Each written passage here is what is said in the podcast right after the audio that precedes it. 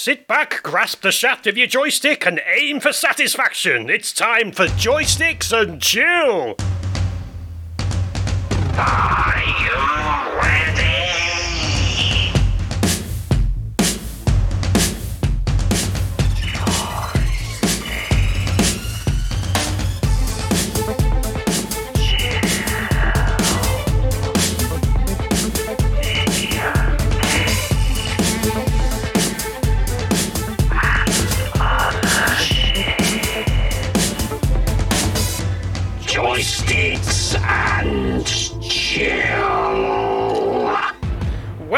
Welcome back to Joysticks and Chill. We're on, we're on episode three. Yay! The podcast for gamers by gamers who like other gamers, unless that gamer just so happened to shoot off a blue shell just as you round the last corner of the last lap in Mario Kart. My name is Joystick God. J, and with me today is John, quiet as a mouse because uh, his audio levels have been too low of late, apparently. well, I'll just talk a lot louder this week. Um, I need to say, uh, first of all, Jay, it's brilliant to be back for episode three. And um, second of all, the instructions were very unclear with your introduction, so I've broken my joystick. Is Might it go too snapped in half? Well, uh, I'm pretty sure it's not meant to be at a right angle. Well, it depends what you're trying to penetrate. Just lick it and stick it back together. Okay, we're on a tangent already. Funny you should say that in your intro, actually, though, because I've been playing Mario Kart today with my four-year-old, and obviously I'm better than him, so I'm generally first in the race. And pretty much every time, I've been getting absolutely nailed on the finish line by the blue shell and coming second. It's happened like five times today. So I've been playing with my little four-year-old who's just there happy, and I'm just getting really mad. Oh, it is. It's just yeah, it is absolutely. Uh, Fuck you, fuck you, fuck you thank you, Lily.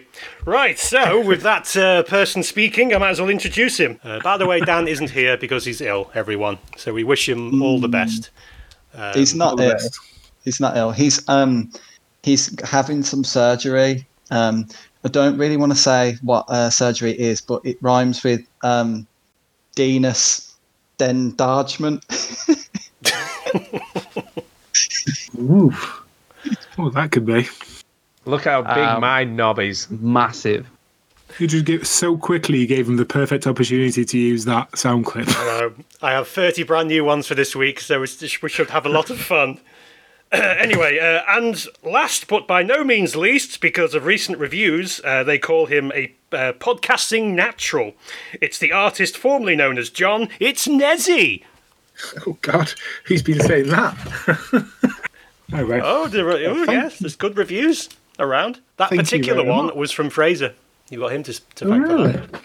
Oh well, thank you, Fraser. In fact, we're looking at the um, the listener figures, and um, there are surprisingly more people than I initially thought we were going to be getting in these first two episodes, and also people from all over the world, including Canada and Australia. So that was very lovely to see. So um, yeah, Yes, indeed, let's isn't keep it? going onwards and upwards. Onwards and upwards. Uh, recent reviews called me energetic. Well, I'm not sure if that's a good or bad thing. I mean, you've got to be energetic to masturbate. It doesn't, it doesn't mean anyone wants to hear or see that. So, yes. So I'm energetic. That was my Just review. Keep keep keep just keep the energy coming. Just keep it coming. Yeah, yeah, energy. anyway, I was never comfortable with making a deal with the Political Institute for Shits with status last week. So I've kept the sponsorship for this week local. Very local. It's me, in fact. Uh, so as you may or may not be aware, I've obtained a reputation as a bit of a quiz master with the veteran gamers. And recently, I made a best of edit of all the uh, the quiz of yesteryear quizzes I've done for them. That's 34 in total. Uh, they're releasing it soon as a special podcast, so I thought I'd show you the first minute or so, um, just as a little plug for it. I love Jay. He's so funny. we like Yeah, Jay. a good stuff, Jay.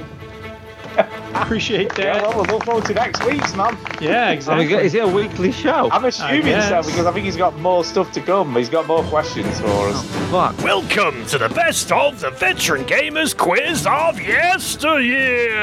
It's quiz time, motherfuckers! It's quiz time, motherfuckers. It's quiz time, motherfuckers! It's quiz time, motherfucker! It's quiz time, motherfuckers. It's quiz time, motherfuckers. It's quiz time, fornicators of maternal parents. It's quiz time, motherfuckers. It's quiz time, you motherfuckers. It's motherfucking quiz time.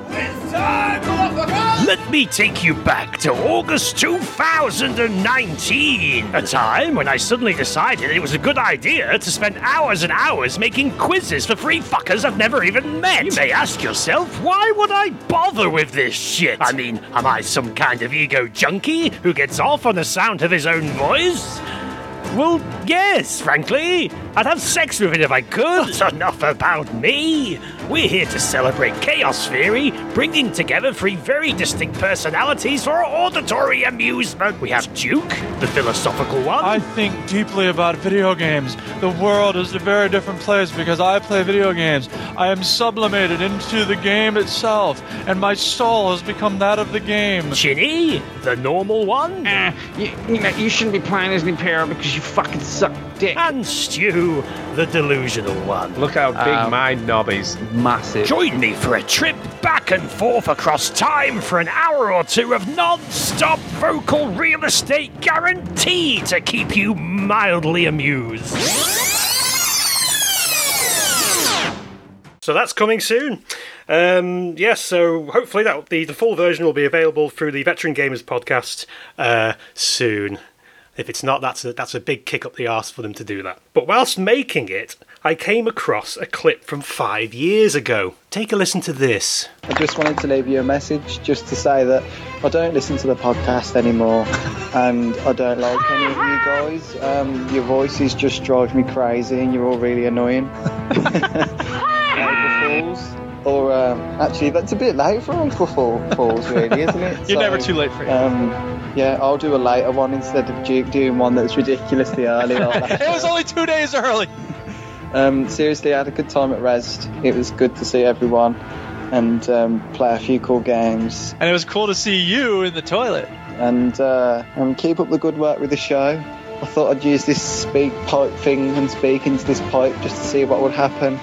And uh, yeah, peace and biscuits, bitches. So, John, talk about you and Duke in the toilet, please. Hello? Where's John, where's John gone? His shame.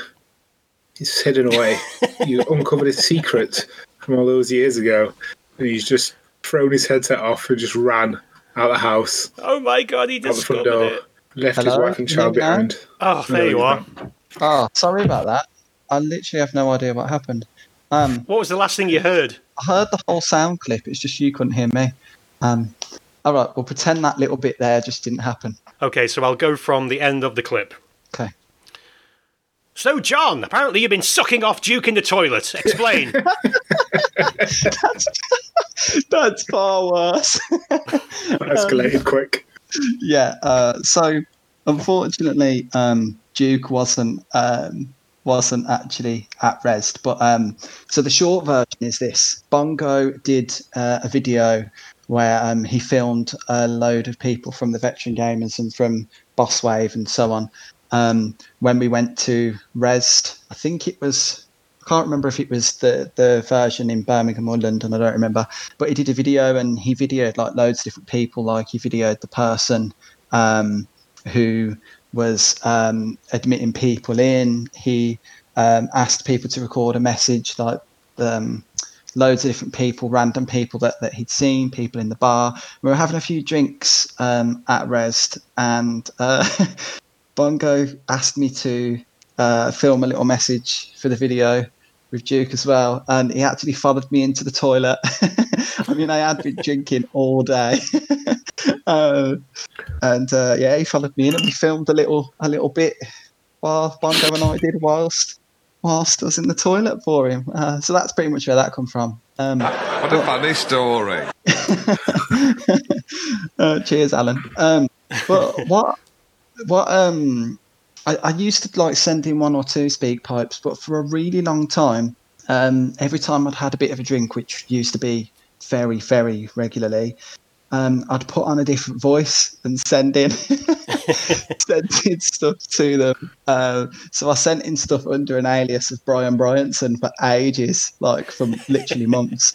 And then, uh, we got to um, we all met up at Las Iguanas in Birmingham, um, and uh, they'd worked out that it was me that was sending them. I can't remember if I admitted it or whatever, or if they worked it out. But then I got the blame for all of the speak pipes that were coming in for all of the different characters for will.i.am and everyone.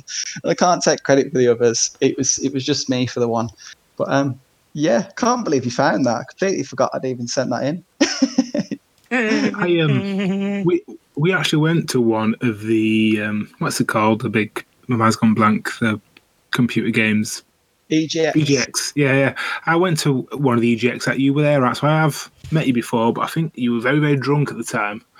at the time I met you, I don't even think it was that late. It, this must uh, this must be like eight, nine years ago. Stu from the Veteran Gamers podcast was there, and I don't think Chinny was there because you. Yeah, it, I came down on the Sunday. Um, I think it was a Sunday, but I know that you were there, but you were just in the bar drinking, and you'd just been drinking all morning. that sounds like So- me, to be fair. So then I didn't see much of you after that because I was walking around looking at games, as you do at EGX, and you were just getting drunk in the bar. It's my favourite game. I'm really good at it. Yeah. Anyway, uh, it's, it's it's a new year. It's 2021. Um, how was everyone's New Year celebrations, John? Uh, I went to bed at like half nine. Yay! I've done it. I've got I've got a young child. Like sleep is really important to me. Um, yeah, I went to bed really early. To be honest. How about you, Nessie? Well, I've, I've, well, my oldest of the children is 10. So for her, it's like fun to stay up at 12. So normally I never get to her before 12 anyway. But for the past couple of years, she just wants to stay up. So it come, becomes like a bit of a weird night where she just tries to stay awake, but it's pretty difficult for her because she goes like half eight, but she tries to make it. So it ends up to being this really drawn out night. But it is nice to spend some time with my daughter. It was just me and her. Um, and well, actually, my um, my cousin my cousin rang me on the night. Um, I don't even know if I should say this. We socially distanced, and he actually did wear a mask in the house. Um, but he's just over from Spain, so he came over, um, and we had a couple of beers and a chat. Um, and then he went at about ten past twelve, and I put my daughter to bed, and it was um, it was a nice quiet night. And that was my New Year's Eve. And my wife went to bed at about nine o'clock. So Wow, Yeah, that was nice. exciting, exciting stuff. It's, everyone, everyone always well. hates it. Yeah, but everyone, you, however hard push to find someone who has a good New Year's Eve. I don't know, maybe it's just my circle of people I know, but everyone always hates it. Back and in my everyone who tries to have a good night. Yeah, back in my teens, Well- they were great because it was one of them nights where you know you sort of snuck alcohol in whenever you could. Like your, your mum and dad might let you have a can or two, but you you know you sneak a few cans as well, but you only let them see you drink one or two. So then you throw up all the way down the stairs, and uh, yeah, that was that was one one year when I was about fourteen. See, yeah, those were fun. I remember when I was a kid and at New Year's Eve party when I was small and my dad and my mum would go to parties and you get to stay up late and like run about with like other little kids and stuff and have fun, fall asleep on some coats. Those are the good old days of New Year's Eve. But now as an adult, nope. Okay, well, wonderful. Shall we move on to games? Uh-huh. Yes. Why not?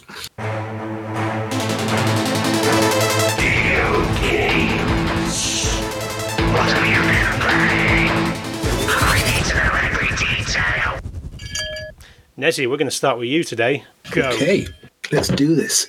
I have still been playing Assassin's Creed. So I spoke about it a little bit last week, and I'd only played like about an hour or so. Um, but I've now played around 10 hours of the game. So at the start of the game, there's like an introductory section where you kind of over in Denmark. Because the main, I don't really think this is any spoilers. This the main part of the game happens in England.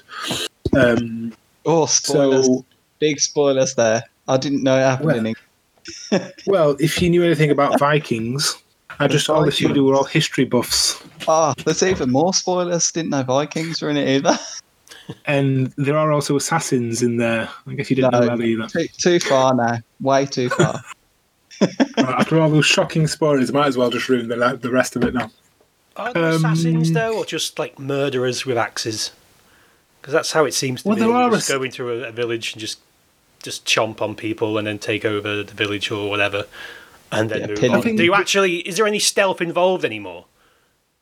The, the, you can stealth in this game. However, it's not really the way the game is designed. Like the earlier Assassin's Creed, where assassins and like you know you kind of got a target and it was you know the game wanted you to go in stealthily and do it.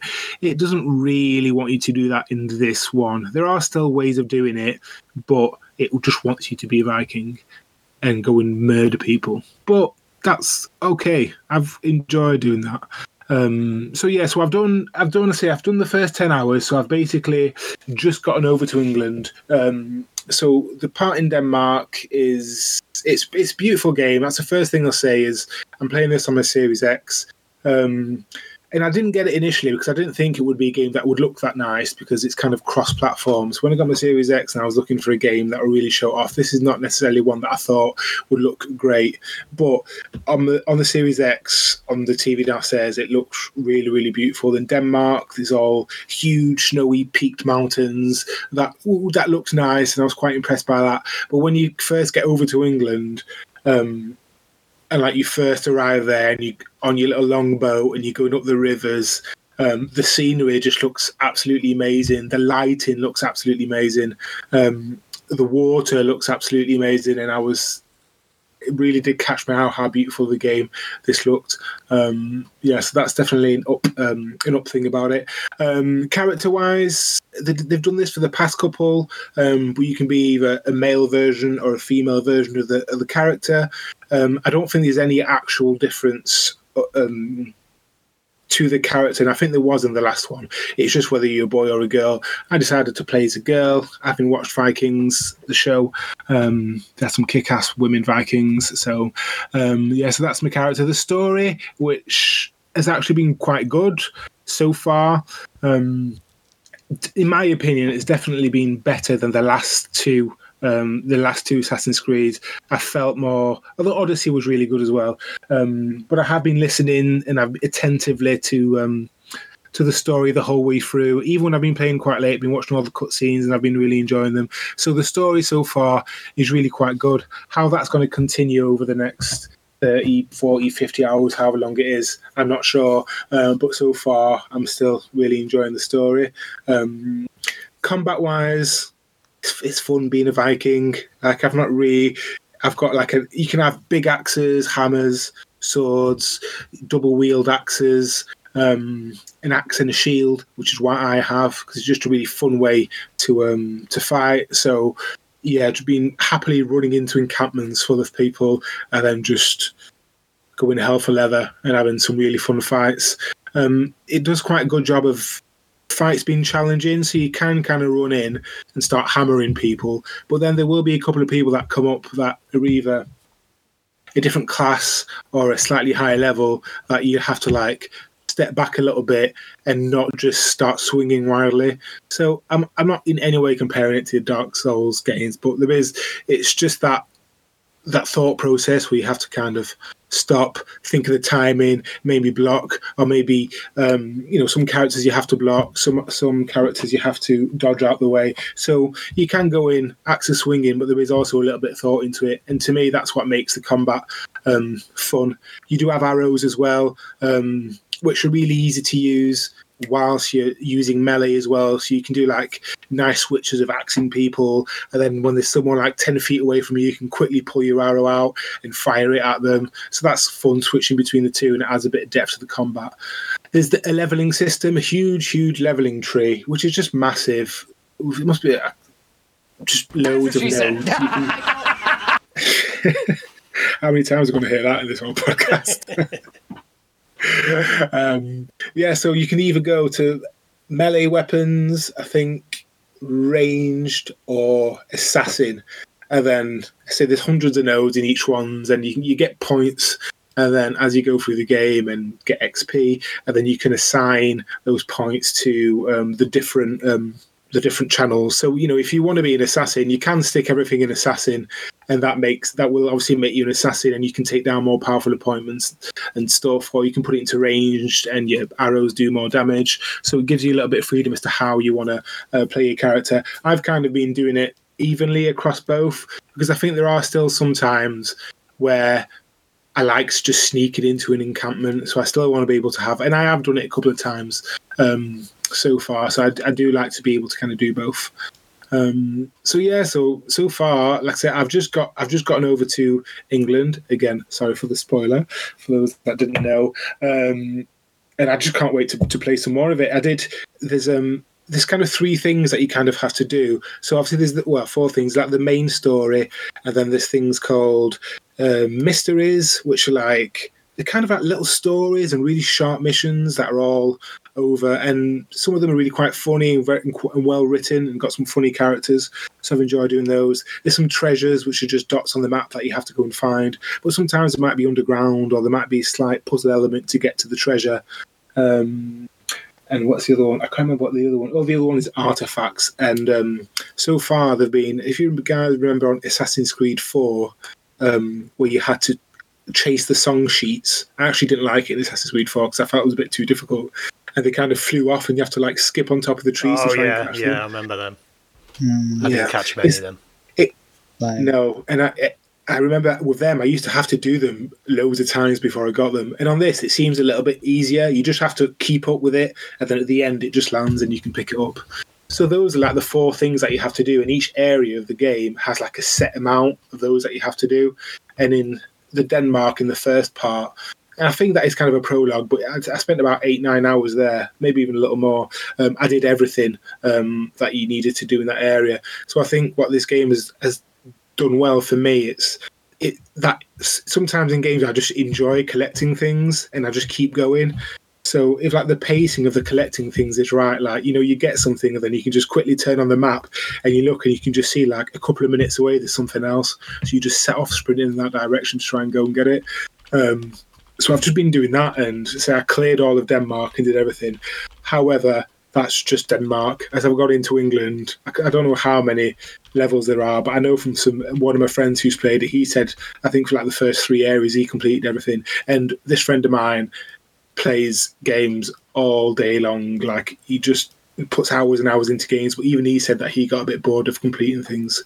So I'm hoping that the collecting aspect of it um, is going to carry on being fun. Um, but who knows? But so far, it's I'm enjoying it a lot more than I thought I would. And my opinion on the last two Assassin's Creed was I played Odyssey and I didn't really like it. No, sorry, I played Origins and I didn't really like it. I thought it was a bit meh. I played Odyssey and I thought it was great up until like 50 hours in, and I was just like, right, I'm sick of listening to these stories now. I just want to get it over and done with. Um, and so, so this is why I wasn't that excited about this one. But so far, I'm really, really enjoying it. And that's me. Because I, I think. I, I will play it, but I'm not playing it as an Assassin's Creed game because in my mind it's not. It just doesn't look or feel. Well, I mean, look, it looks it looks gorgeous, so it does look like an Assassin's Creed game, but it's the combat I can't get over. Um, so I'll Yeah. play it as an RPG and just ignore the Assassin's Creed. I mean, is is the story? is- Does it connect back to um, any of the previous ones? The uh, Yeah, so the animus So, th- oh yeah, so there is, so there's like a Viking story that happens that could happen on its own, and you could never. If that was happening on its own, it would be a fine game. But then there's also a couple of assassins that then start weaving into the st- weaving into the story. So then it starts mentioning assassins and Templars, and so that aspect is being woven into the story. However, if it wasn't there, it would still be a story on its own. I don't know if that makes any sense.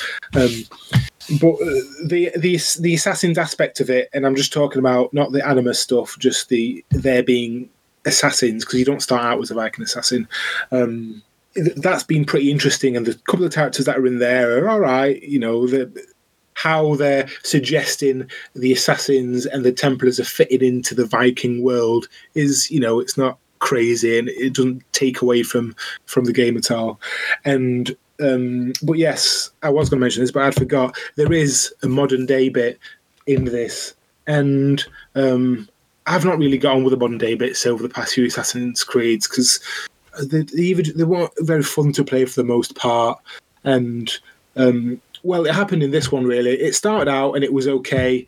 Um, again, I won't talk too much about this. I don't want to spoil the stories, but uh, the first few minutes of it happening, I was like, okay, I quite like this. It looks nice. I like the way that it's connecting to my characters in quite a direct way. Um, and I quite liked it. Um, and then I started reading. But the, I think the problem they have is that they obviously don't want to have too much of the new stuff in because that's generally not really what people want to play. However, they've not really they're trying to tell a lot of backstory of the new stuff in a short space. So the way that they do that in this game, and I think it was the same in some of the last ones as well, is emails, and there was a lot of them, and voice notes on a laptop and stuff to kind of give you some of the backstory. But I actually did read.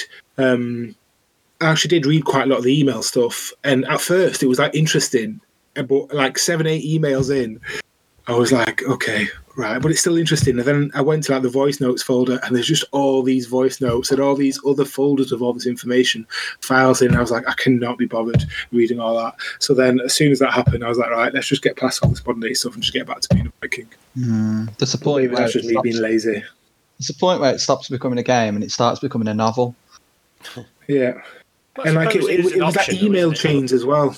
Yeah, exactly. It's there, and if see if you've got the time, it's there. But this is already a massive game. But it's like email chains. So you're like reading an email, you have to go down now trying to figure out, you know, which one's the first email, and then like reading it up. And I was like, this is a little bit much for like twelve o'clock. I feel, I feel like I'm at work. But like I say, the story, the story they started telling was good. If I'd had a little more patience for it, I'm sure I would have enjoyed it. It's definitely better than the last modern day stories that I've I can remember. Ain't nobody got time for But I just did. I didn't like the way that it was delivered to me by reading and reading files and emails and stuff like that. Cool. Assassin's Creed Valhalla. So you're still enjoying it, and you, I assume you've probably got a good uh, length to go. I guess. Yeah, I've got a long, long time. To, yeah, I've got a long, long time to go on it. Um, but yeah, I'm definitely enjoying it, and I, to my surprise, I'm enjoying it a lot more than I would. Um, and I kind of got it because there's not that many other games to get on the X at the minute. Um, but yeah, I'm really enjoying it. I'll tell. you I'll start with uh, with my one next, um, because John, I assume you're gonna you're gonna sort of jump onto this as well because you're still you're playing this game uh, as well, and that is Watch Dogs Legion. I've been playing it now for 15 hours, so I've I've got a good idea of um, how things are playing out and all that kind of stuff. So I'm going to start with the cons first. So voice acting. I mean, although the core the core characters are they're voiced very well, the people you play and recruit are a mixed bunch of grapes. I mean, some of the voices don't they don't match the person. They don't. It just it just looks and it just feels weird. You you, you have this um like a Chinese banker looking person who who sounds like a a, a builder. Some of them are like bland and bored, and other ones are like ridiculously over the top, like like like my voice sometimes. So you've got like, uh, Hi, I'm part of a legion now. I go to ascend a tall building and infiltrate its vault. Why do I talk like this, you ask? Because my father was a radio DJ and my mother was a gypsy ride operator. That's that's how it sounds on one of the one of the characters. The first character I picked actually, just he just Yeah. sounds like that. That's like it's ridiculous. Why are you talking like that? Yeah, some of mine were the same. Like I uh, recruited a builder who uh, spoke with a better accent than the Queen. Like he spoke Yeah. really, really posh. Now I'm not generalising builders. Like maybe there are builders out there that are really, really posh, but this guy was like seriously like you know next level, going out on Boxing Day, hunting and stuff like that. That's how he sounded. Yeah, it's um, it's it's just a little bit off-putting. I mean, the the core group are, are fine. So you've got the, the AI and the uh, the woman who gives you all the missions and things, uh, who's always liaising with you. They're fine. Uh, they they sound professional. They sound natural. That's all good. But it's when you're recruiting people. I mean, some of them are okay, but it's just it's really off-putting when you, you see you know Mr. Radio DJ sort of infiltrating the place, and it's just it just sounds ridiculous. I mean, it's funny, you know. It's, it's, it's, it's I'm not going to stop playing it because of that. But anyway, that was um, that was one of my cons. Another one, uh, enemies. So you can beat a, a guard's mate to death and leave his corpse rotting in a building entry, and all the guard will say is, "I think there's someone here." No, wait, it's fine. And that's that's it. Of they, they go into an alert. They look around for about two minutes, and then it's fine. Meanwhile, his mate is still there, rotting in the uh, in the entrance. It's just yeah, it's a little bit simplified, or it's, it's the kind of uh, enemy AI you'd see on like a PS2 type of game. So if it Um, happens, if it if that happens outside of a building, then um, they come and pick them up in an ambulance. But if that happens inside of a gated area or inside of any of the buildings, they're just left there to rot. Well, you must have been just inside then, because it's yeah, it was just there. uh, I mean, you do get a, uh, a cool little um, gadget where you can shroud them. A, a, Yeah. a digital shroud, which is great because you you can just you know take someone out, immediately shroud them, move on to the next person. Um, but there's I mean there's other ones where other enemies where sometimes you walk past them holding a gun and they remain oblivious to you. Uh, whilst like other times you might take out a guard, like sneak, you'll sneakily take him out from behind in the middle of butt fuck nowhere, with no witnesses or anyone around, and then suddenly police patrols and drones descend upon you like it's a fucking ambush. Have you have you encountered that yet? Yeah, that is a little off-putting, and that happens at times. Um, I put 25 hours into my first playthrough. Um, did hardly any of the story because I just got stuck in a gameplay loop of trying to collect the uh, best possible team that I could. Um, and then after 25 hours, to be honest, I decided to start the whole game again. Okay. because um, I wanted to try it with permadeath, and I was finding it a little bit too easy.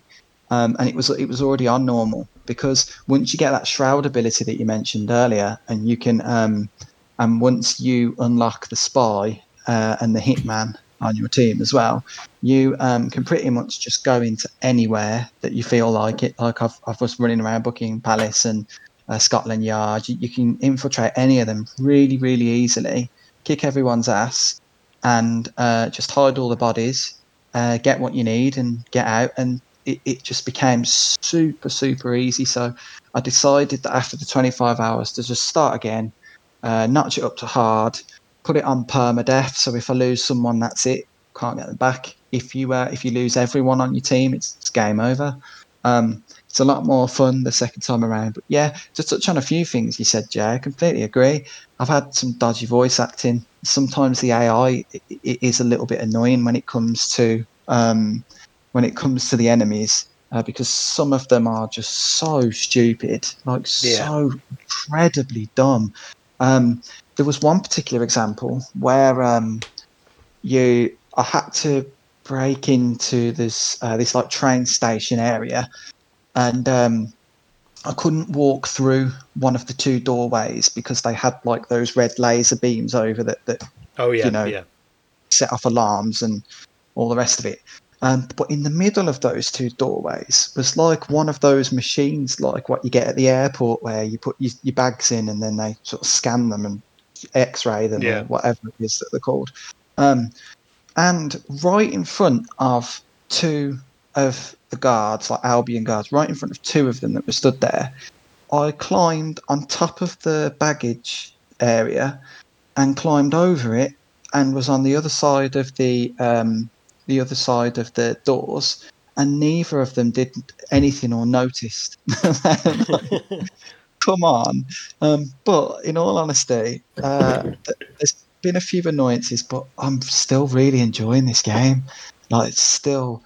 Oh, don't get me wrong. Yeah, I'm, I'm, I'm, I'll come up to the, the positives in a minute. I've got, I've got one more negative to go. I mean, yeah, it sounds like I'm hating the game, but I'm, I'm really not. Anyway, I've got one more last gripe, and then I'll move on to the, the pros.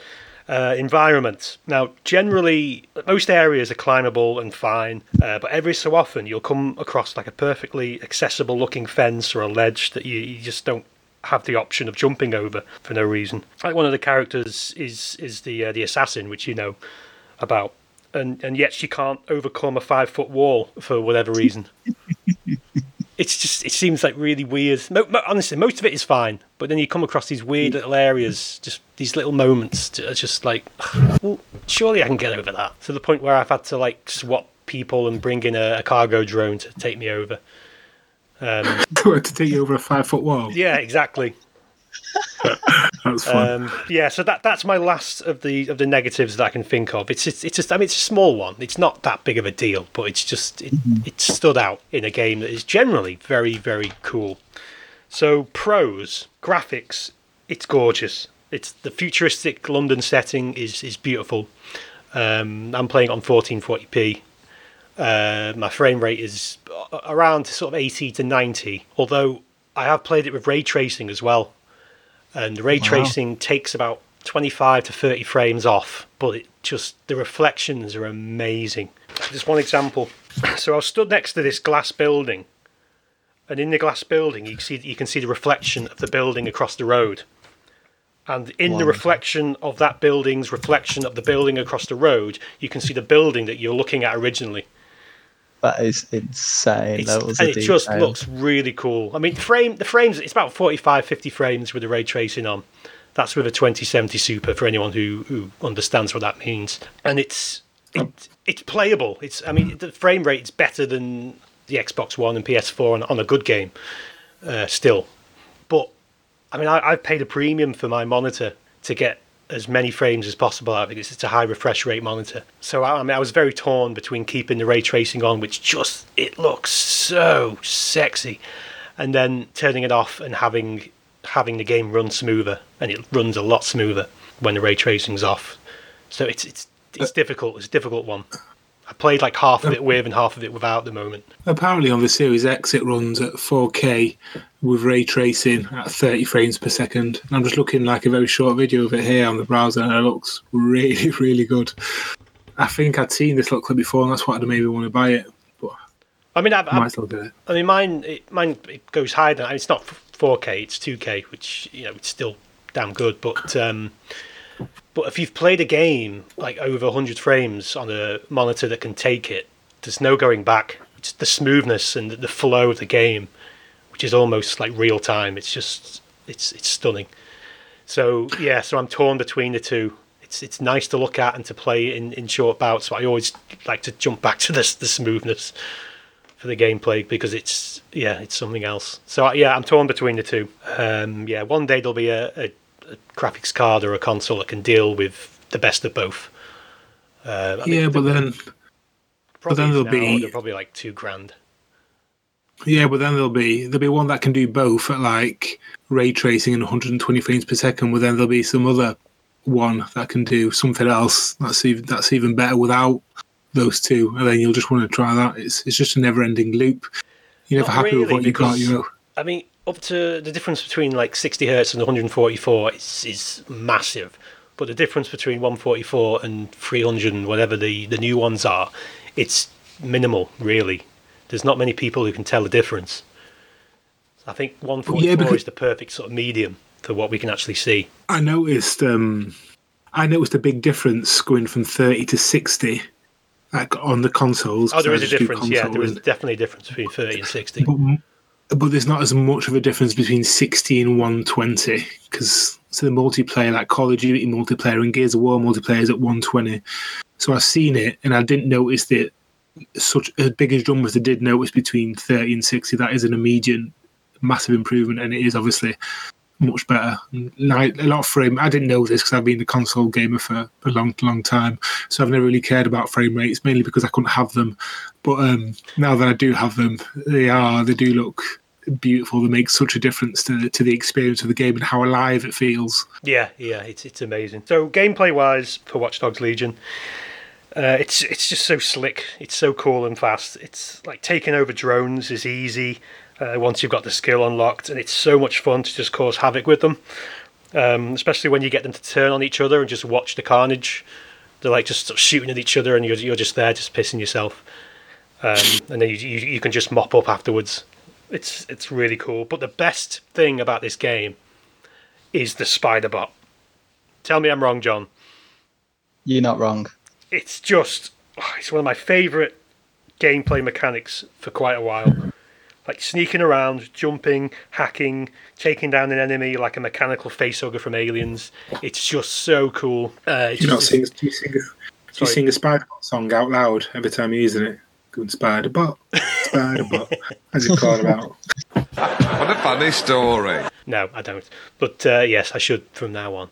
Um, but yeah, the spider bot. It's just, uh, it's great. It's just, it's so cool because you're stuck outside this building.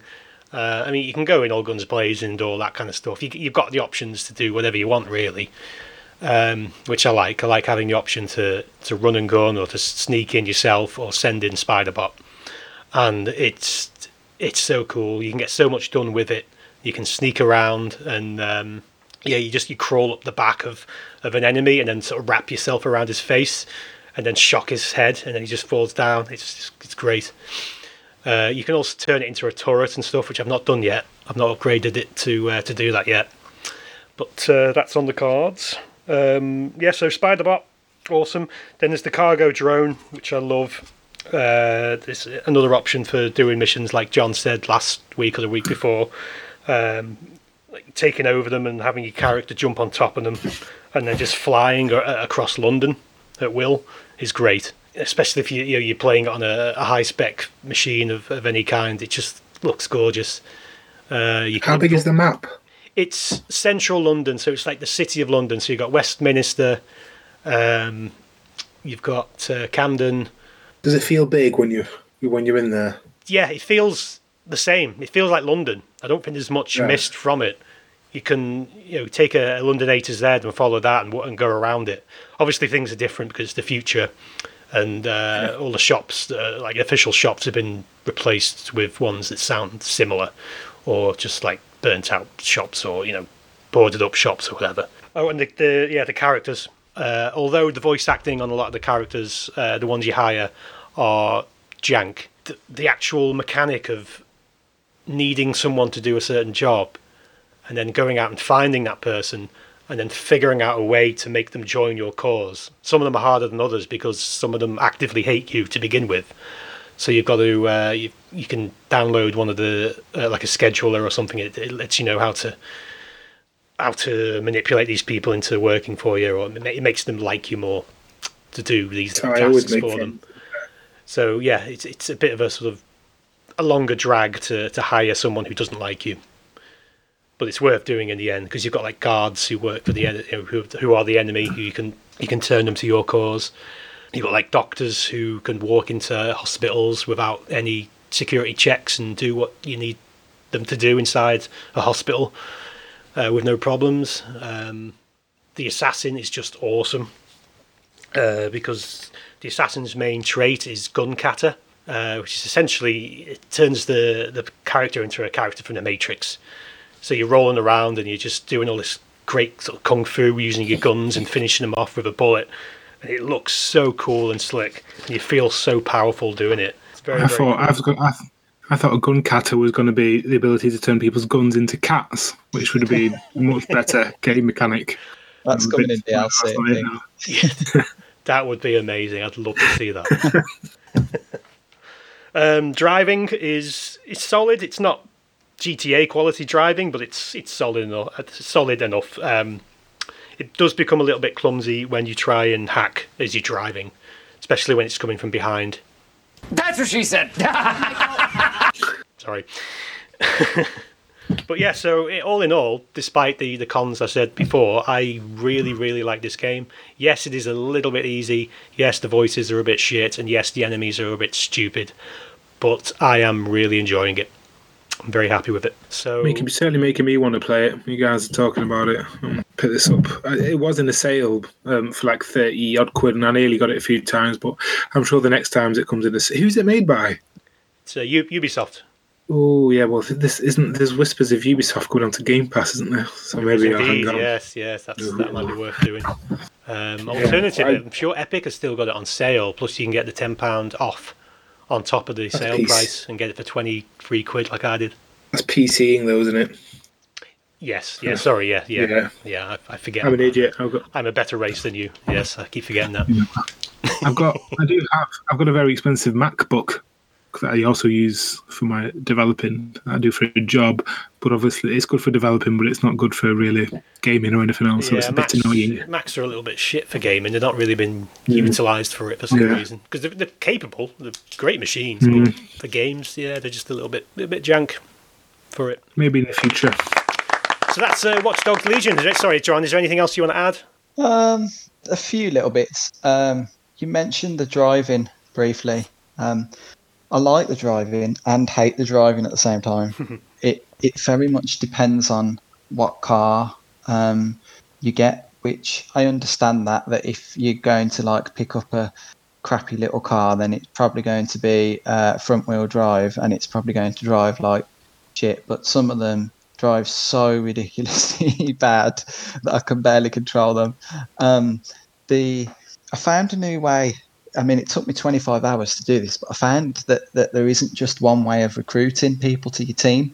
So um, normally, to recruit someone to your team, you go up, you hack their phone and find out what skills they have, what job they do, um, whether or not they they are open to to joining uh, joining up with you. Um, and then they'll send you on a mission, don't they? They'll say like, you know, uh, this the government is has got data on me or whatever. Go and delete it, or you know, whatever the, the, the task might be.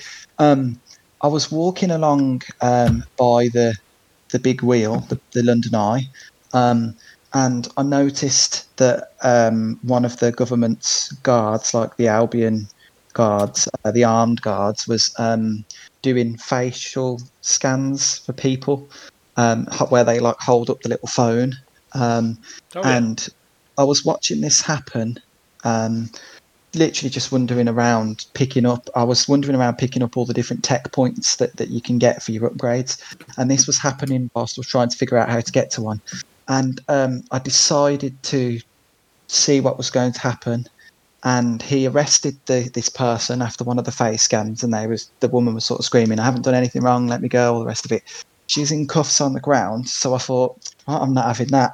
Don't think so mate so um, i went over and kicked his ass and then um, it gives you the option to uncuff them. So um, i freed them from the handcuffs and straight away then it gave me the option to um, if you then save them as a recruit straight away they just join your team straight away no mission anything like that. You just join straight up. All right. um, so that was a nice a nice um, a nice touch i thought there was a i won't spoil what it is in case you haven't come up to it or in case our listeners haven't come up to it if they're playing this game as well but there is a fantastic assassin's creed easter egg in one of the main missions um, and it's something that you will not miss either. It's not like something that you've got to find or anything like that. It happens in a main mission, and it's really nice uh, touch, a really nice sort of nod to Assassin's Creed that made me laugh. Uh, and the last thing I'm going to say about Watch Dogs is the music is fantastic in this game. Yeah, I agree. The Good music. soundtrack, the officially licensed songs. I mean, this game is going to be a nightmare to play in like a few years' time when all the music licenses run out because there are so many. I mean, the, the podcasters, the, there's there's these like little podcasts in the game, and there's people like Andy Zaltzman from the Beauty Call that's on it, and that that other woman he podcasted. There's like music from Bloc Party, Stormzy. Um,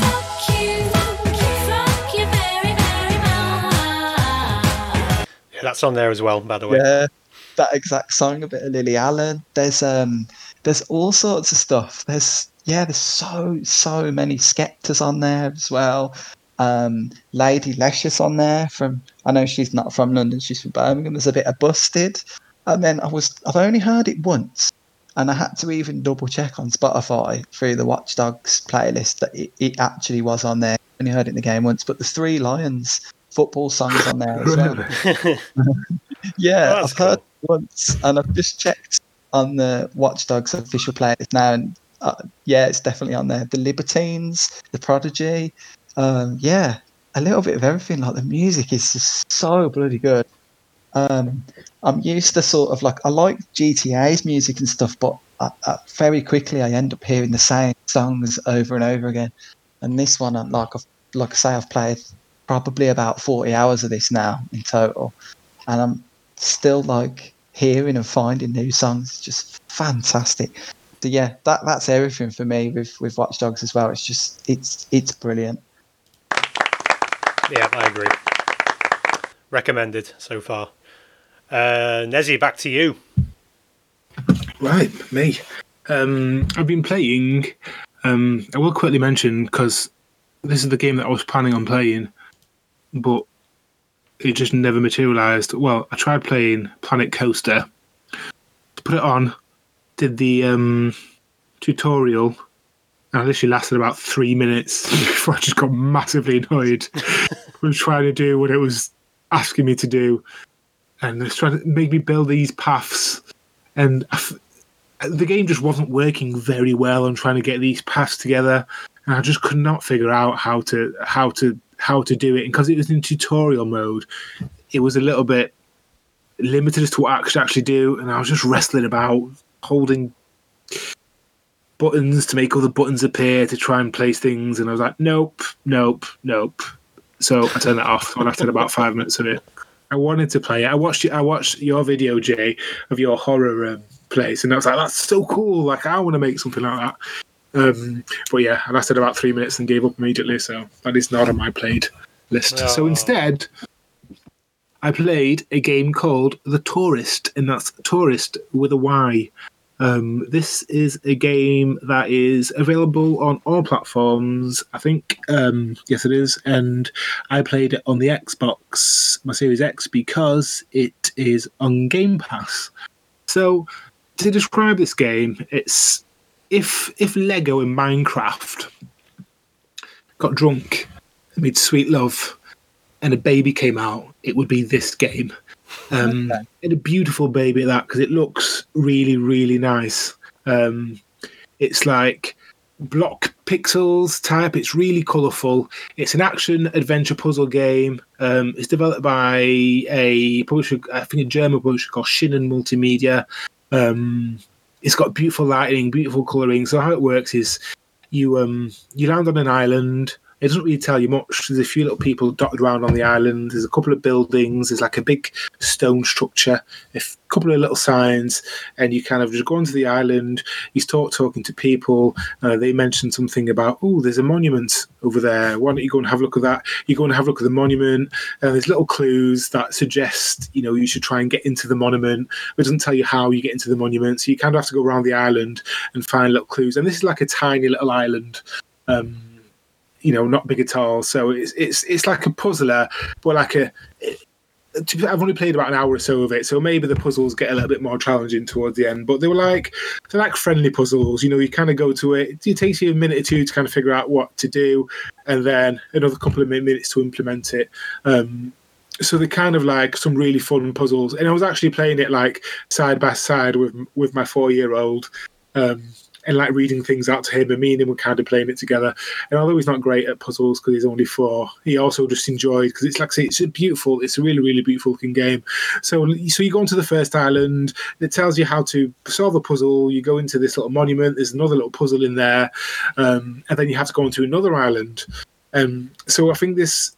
I think the notion of being a tourist is the fact that you travel to all these different islands to solve um, these monuments that you go into onto the island. So the first kind of puzzle is how do you get into the monument, and then when you get to the monument, there's like puzzles in there. Um, like the first island you go to is called Ibiza, but Ibiza spelt with a Y, just in the same way that tourist is spelt with a Y. And you get there, and it's like a little party island. It's got little block people having a party with some DJs.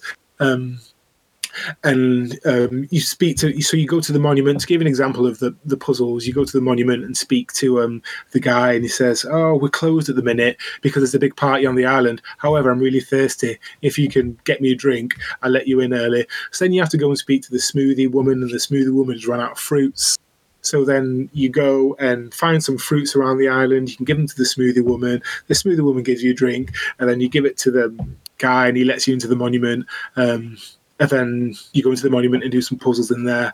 Um, and then there's other little tiny puzzles around the island, like some puzzles around getting the party going for everyone. So you have to like plug in the speakers and plug in the lights. Um, and it's got a DJ playing some house music on there, which is actually quite good. So it's got a lovely little soundtrack to it too.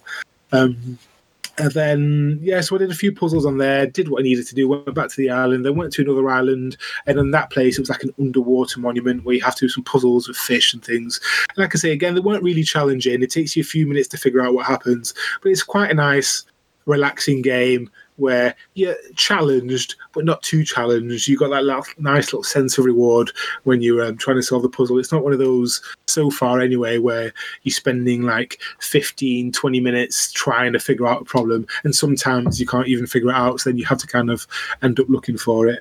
Um, but saying that, I'd say I've only done an hour, an hour or two on it so far, and I think it's about seven hour game all in all. Um, but yeah, so I'd recommend playing it. It's available on the Switch, and to me, this is a game that's kind of like that would be perfect on the Switch.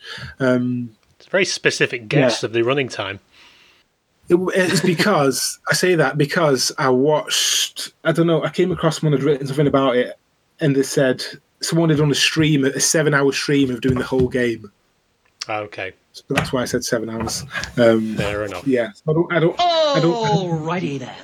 I don't think it's a long game, um, but it's nice. It's, it's definitely, you know, if you've got a spare couple of hours and you want to do some gentle gaming, and it's on Game Pass and it costs you nothing, it's definitely definitely worth a play. I do reckon that you'll enjoy it, and it is a beautiful looking game. It's got like lots of little old fashioned computer game sound effects, you know, like when you jump and stuff.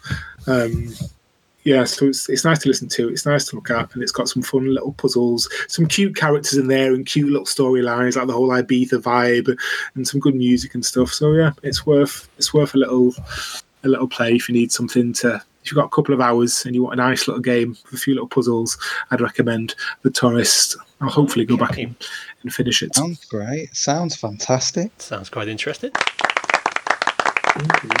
By the way, uh, we at uh, Joysticks and Chill do not endorse uh, Nezzy's description of Planet Coaster. In bird culture, this is considered a dick move. Planet Coaster is what mad. I've, I've. I mean, the veteran gamers are asking what's what's your game of the year, and that's the one I've submitted to them. So, uh, fuck you, Nezzy. Or maybe I'll try again. Maybe I'll just go on the sandbox thing because that's what you do, don't you? Yeah, you just the learn sandbox learn just go do your own yourself. Yeah, get on the sandbox. Just have Yeah. a play around. Because the problem with tutorial is you, you, you, they tell you exactly what you have to do, and you can't deviate from it or Yeah. anything. So yeah, just give it a go in sandbox. I mean, I've I've not played the console version, so I'm not sure how it differs um, yet. Yeah. But um, You, you, you post, great. You posted up that video, that video of yours, didn't you?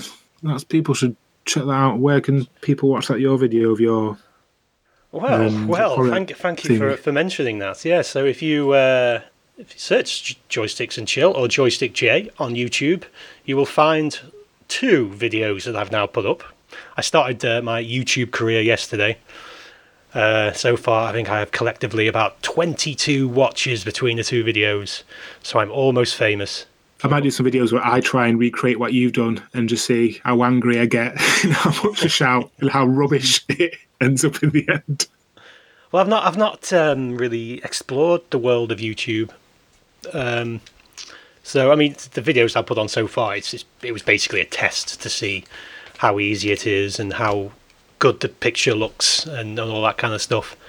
Um, so, yes, I'm playing about with a bit of video editing and all kinds of stuff. So, yes, come come see the uh, the channel. Only two videos on there at the moment, but there will be more and there will be better. Um, I'm to put cool. I, I, I thought it was, it, it was a really good video, and the what you built is really cool. Like the voiceover, like you know, the actual in-game voiceover, not the video one. It yeah, was really yeah, the cool. one in the queue. Yeah. I- yeah, I watched that and I was like, right, this game looks amazing. I want to do this. I'm putting it on. Five minutes later, I was like, nope. that uh, that haunted house it, it took out of the 160 hours I've played Planet Coaster that probably took about I'd say 30 or 40 of them just for that one ride I that. only because I, Yeah. I mean I was learning because thing is that there's these things called triggers in there I know I'm on a tangent now I shouldn't be talking about Planet Coaster but there's uh, things called triggers they, they trigger lights they trigger explosions they trigger whatever the hell you want um, what I learned as I was going was you can use a thing called a sequencer, which is hundreds of triggers in one go, rather than triggering every single thing individually, which took fucking ages. You can put everything onto a sequencer, which is easy, quick, and it looks amazing when once you've got you've got everything together. Um, so yes, the things started to come a bit uh, to get a bit quicker as I was going. But God, yeah, it's been it's been so much fun just learning all the bits and pieces. Uh, but anyway, yes, going off on a tangent about Planet Coaster. Planet Coaster's great. Uh, ignore Nezzy. He knows nothing. You are fake news. Indeed. so let's move on to John and his 10 seconds ninja.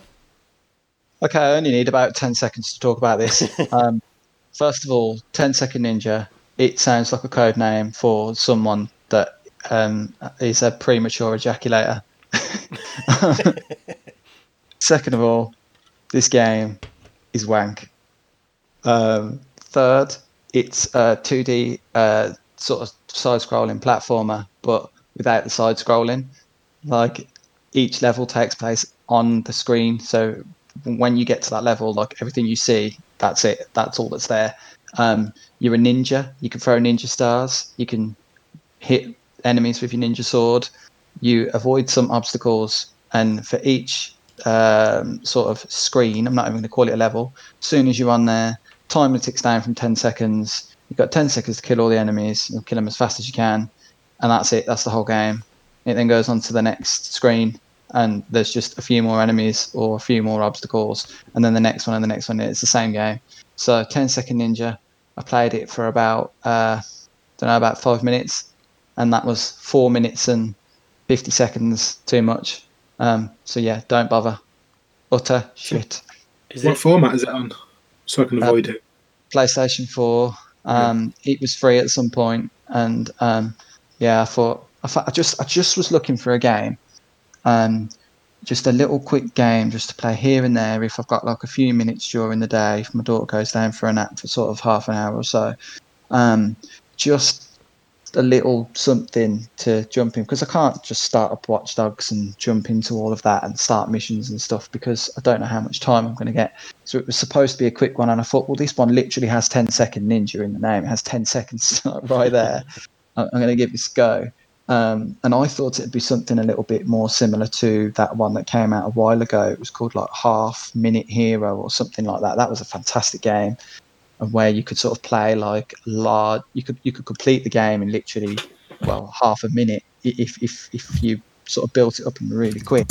But 10 Second Ninja, oh my god, it was awful. I, I hate to be too um, too negative on games because like I wouldn't know how to create a video game, um, and I, I've interviewed people and spoken to people and have friends that, that have created video games, and I know how much time and effort goes into creating even the most simple things. But seriously, I don't know what the fuck just happened, but I don't really care. I'ma get the fuck up out of here. This shit, I'm out. that is exactly what I was singing while I was playing the game. but yeah, that's me done. This this game doesn't need any more time. Right, well, 10 Second Ninja. Avoid at all costs. I've never heard of it, I'll be honest. Uh, for good reason. The best. me playing the Touryst because that was a bit of a weird game for me to play as well. But mine's the same. I needed a game I could just pick up when I had ten minutes during the day. But because my kids are about during the day, like I can't play Call of Duty because of how violent it is. I can't play Assassin's Creed Valhalla because like you're just beheading people left, right, and centre with axes and stuff. So I just, you know, pretty much all the games I have are just really violent. So I wanted like a nice little game I could put on that wouldn't scar my children. so that's how I ended up playing the Touryst. And like my four year old like sat ended up sat with me and was like talking about it and stuff. So it was quite nice. Cool. Okay, so 10 Second Ninja. Uh, right, I'm going to call. Uh, I'm going to. I will start that again. English, motherfucker, do you speak it? Apparently not. I didn't do that on purpose, by the way. I just fuff, fuffed up my line. and I have a thing ready now for when I fuff up. Like, bollocks. it, uh, yes, eases the tension. Anyway, I'm going to talk about Fall Guys. Everyone knows what Fall Guys is. I don't need to explain it, surely. Uh, a million idiots trying to get from A to B is essentially what Fall Guys Oh, yeah. is. And this is going to be quite quick as well. So, so this is my experience of Fall Guys in a nutshell. Oh my god, this is so much fun. I'm having a blast playing this. Oh, I've been knocked off again. But it's all fun. I've failed, but at least I had fun doing it. 30 minutes later.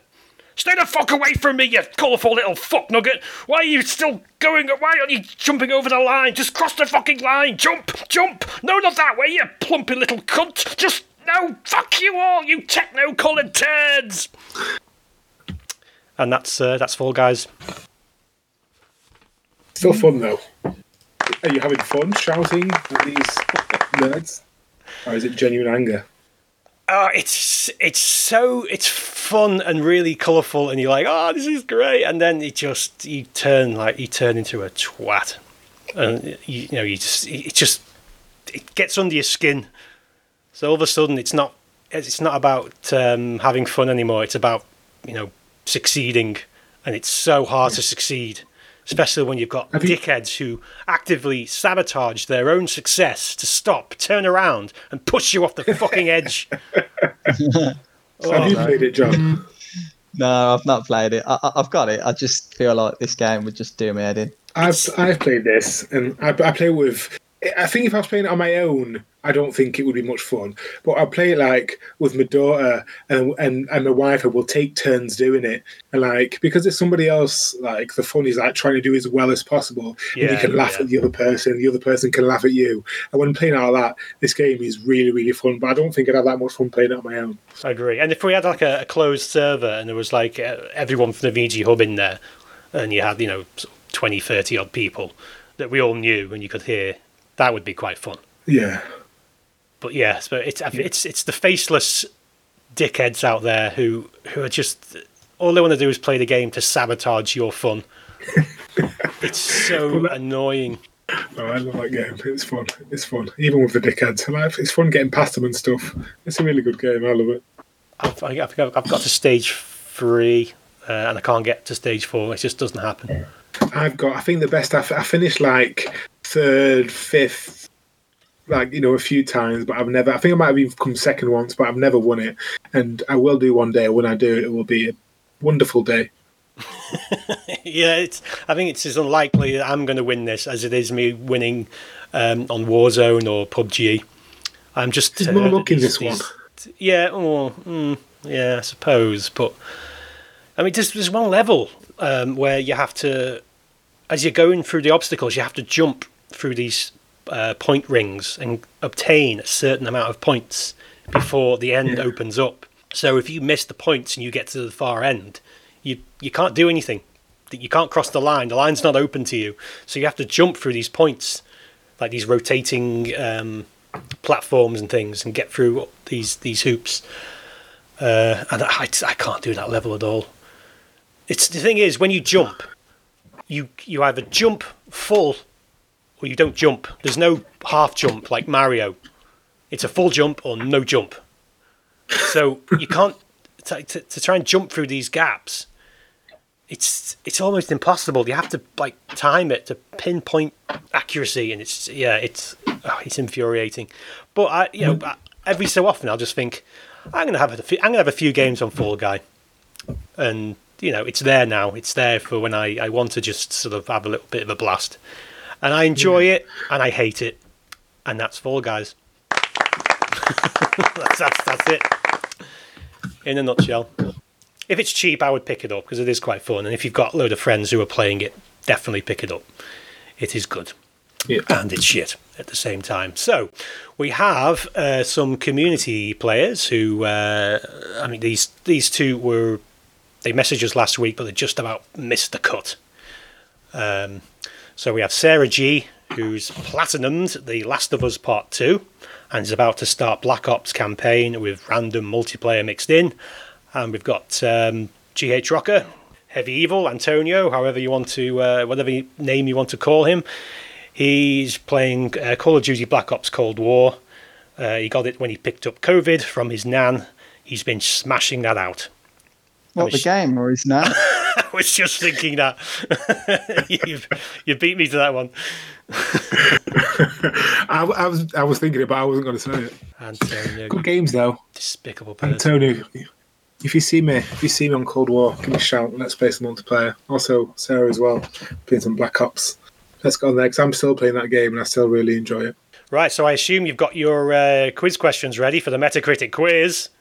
Oh my god, I totally forgot. It's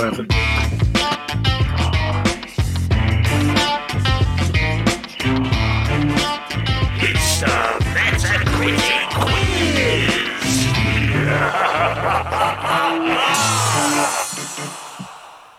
What is the Metacritic quiz you're, ask- you're asking? If you're asking that, you're an idiot because it's very, very obvious. We basically go onto Metacritic, we look up a game, we read out the review, and the rest of us has to guess what the review, uh, sorry, what the game is. It's as simple as that. And by the sounds of it, Nezzy has forgotten to find his game. No, no, just do me last for a completely unrelated reason. Um, okay then, so I can go first, or John can go first. Go first, Jay. Uh, I might need a drink first because my throat's just gone dry. Ugh. Don't know what this Budweiser keeps drying out my throat. This is the worst game I ever play. It has no story, and the targeting system stink, and the movies stink. I wish this game was never created. Stay away from this garbage. The Metacritic score, by the way, is 96. You can have that cu- uh, clue for free. By the way, because Dan is not here, Very the, highly uh, rated. The point system has been reduced, just so we're not uh, running away with it while he's not here. So five points for a uh, a guess off the bat, and two points for a clue. It's, it's that, that's a really tricky one. I mean, it, it's something. It's definitely a shooter of some kind. If there's a targeting system, it might not be. It could be like a hack and slash. Uh, I, I don't know.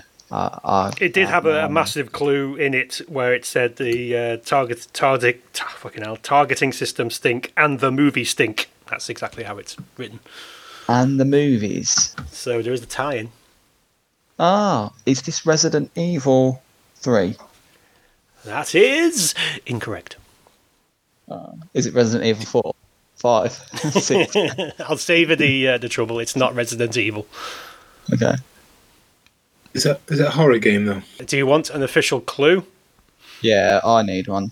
Me too. It's from the 90s. It's PS. Uh, sorry, no, it's not PS1. It's from the 90s, though. Is it Blair Witch? No, it is primarily. Well, it's not primarily. a game. It's, it's it's a game and it has a movie, and it's from the 90s. The Matrix. No. That's something like is it? Damn, that was a good game. Incorrect. I mean, yeah, it has a movie and it has a, it has a game, but uh, the game actually came out in the 2000s. Oh God. I can't Uh, think of what. is can't remember what was in the nineties. It's not PS One, did you say? It's not PS1. It's from the 90s, but it's not PS1. What else? What other consoles were they in the nineties? What did I have before that? The SNES, six and sixty four. No, at the same time. N64? GoldenEye. Correct. Ew. Well There it is. That's two points to Nezzy. Two points. Ooh. So uh, we're going to do two each this time because we have there's only three of us, so uh, I think we've got time for it. Okay. Oh. So Nezzy, go look up another one. You dick. right, so Nezzy, you got that, so you have to. It's your your go. So Right, you'll have to look up your other got one in a minute. Right. There is um there's quite a few little things that would be too big of a clues. It mentions some other games which are um, from the same developer. So instead of saying those games, I want to say game blank. Okay. So here goes. If this was a EA Bioware game, so there's a clue, it'd be getting three and four out of ten.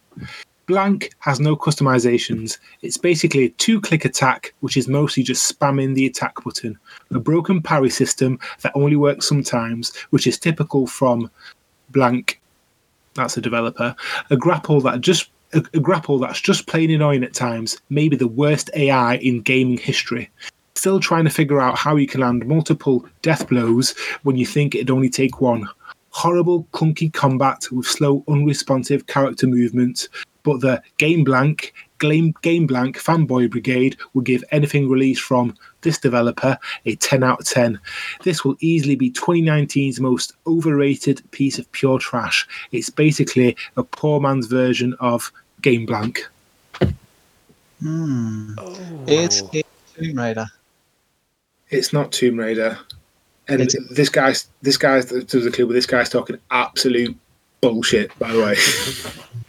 and uh, he's rated it a one out of ten, and this has a Metacritic score of ninety. Oh God! So it's a good game then. Is it? Mm, is it? No, grapple hook. That's what's throwing me off. The grapple hook bit. Yeah, the grapple hook. So That's what I'm trying to wrap my head around.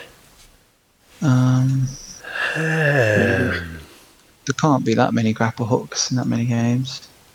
It mentioned that it was released in 2019 in there, so that was yeah, a clue. Yeah, 19, 2019 grapple hook. Is it? No. Is it Rage Two? It's not Rage 2, no. I'm trying to think about games that would have been a grapple hook in. Really difficult.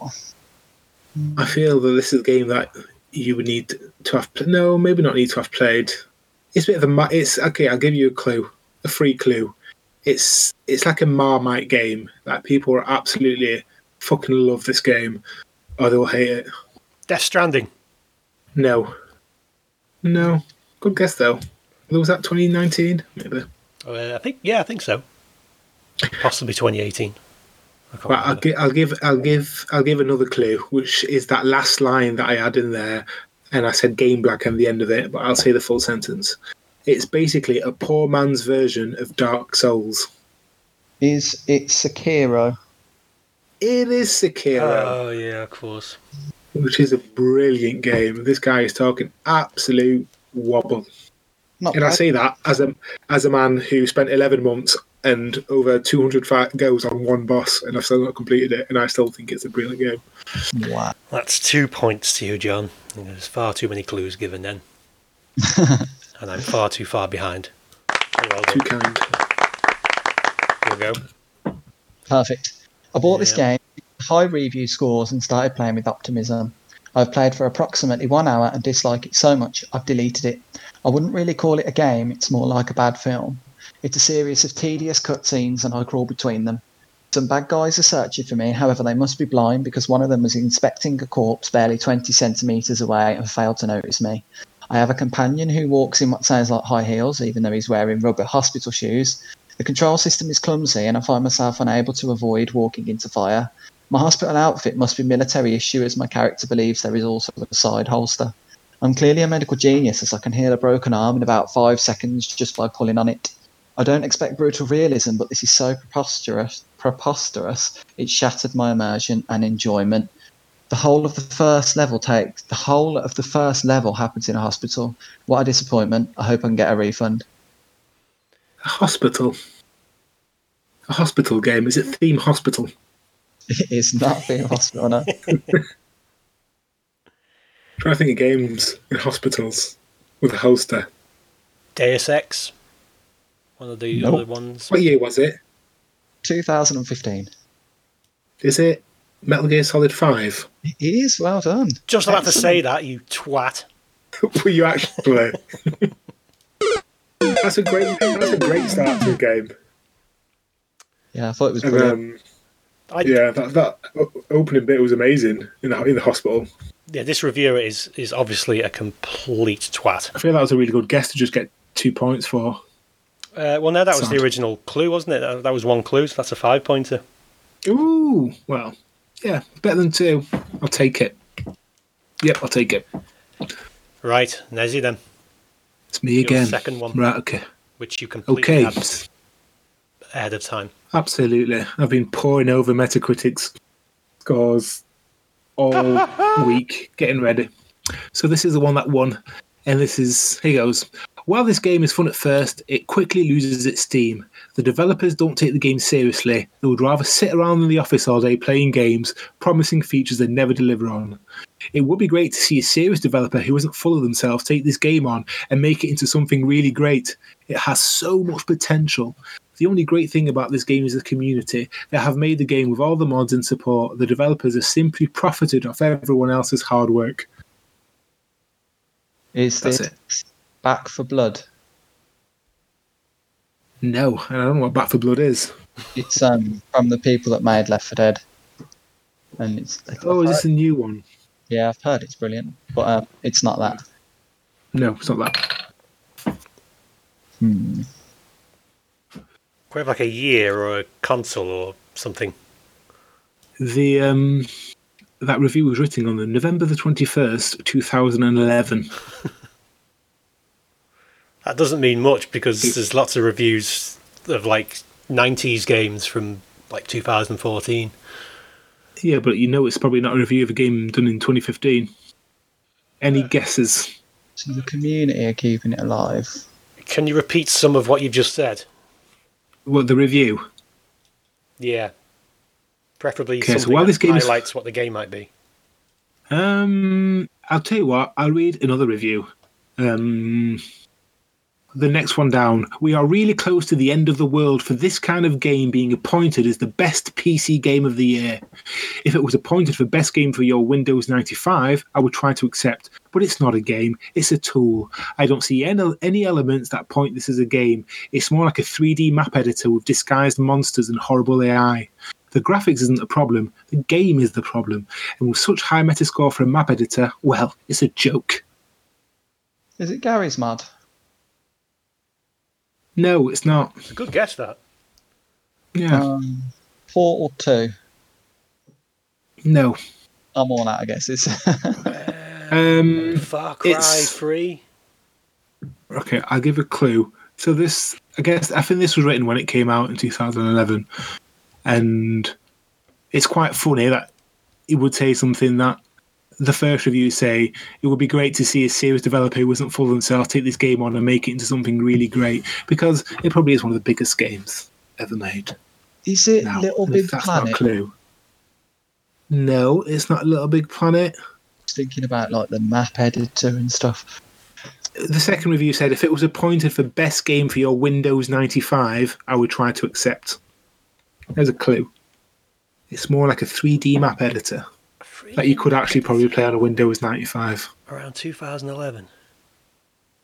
I'm sure there are people listening to this that are just screaming. Oh.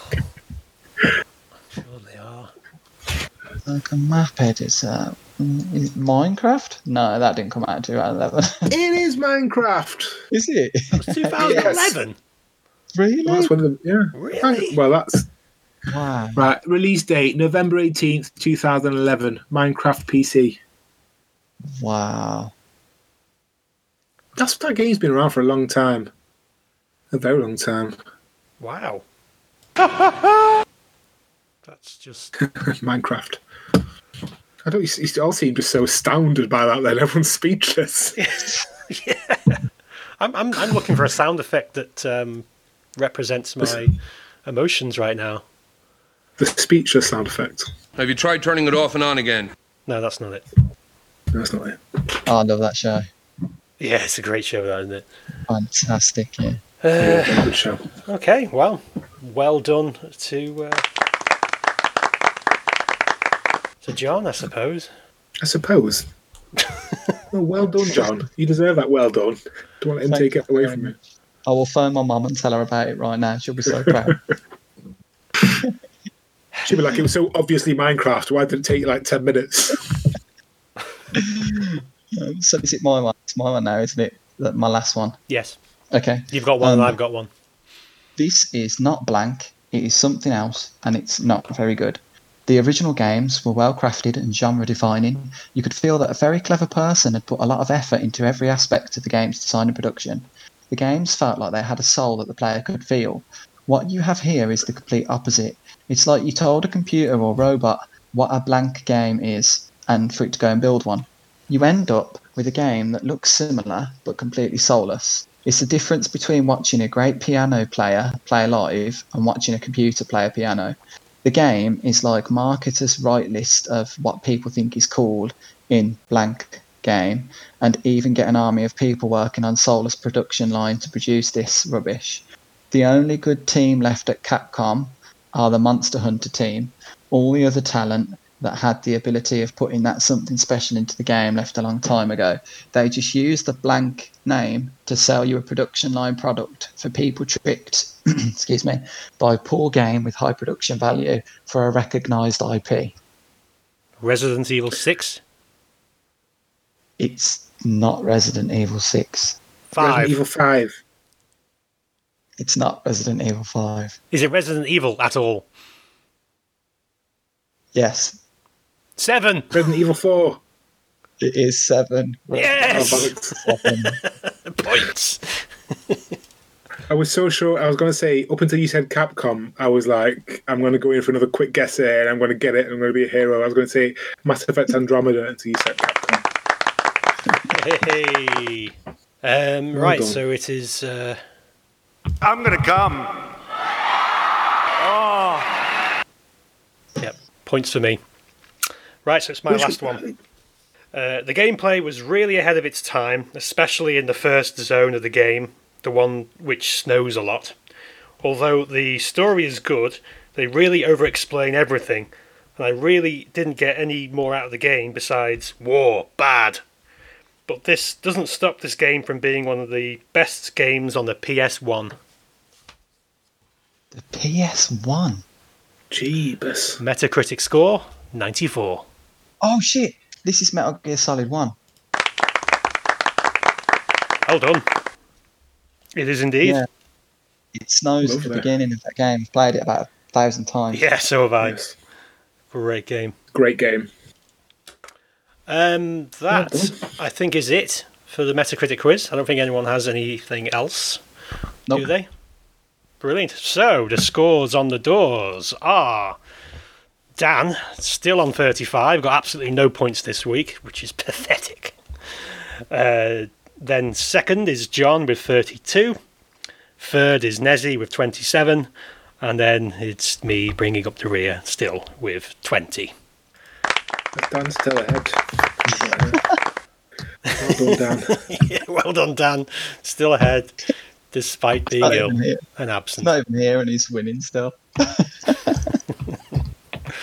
That's how good he is. Yeah, that is talent. uh, right, okay. We're going to move on swiftly to.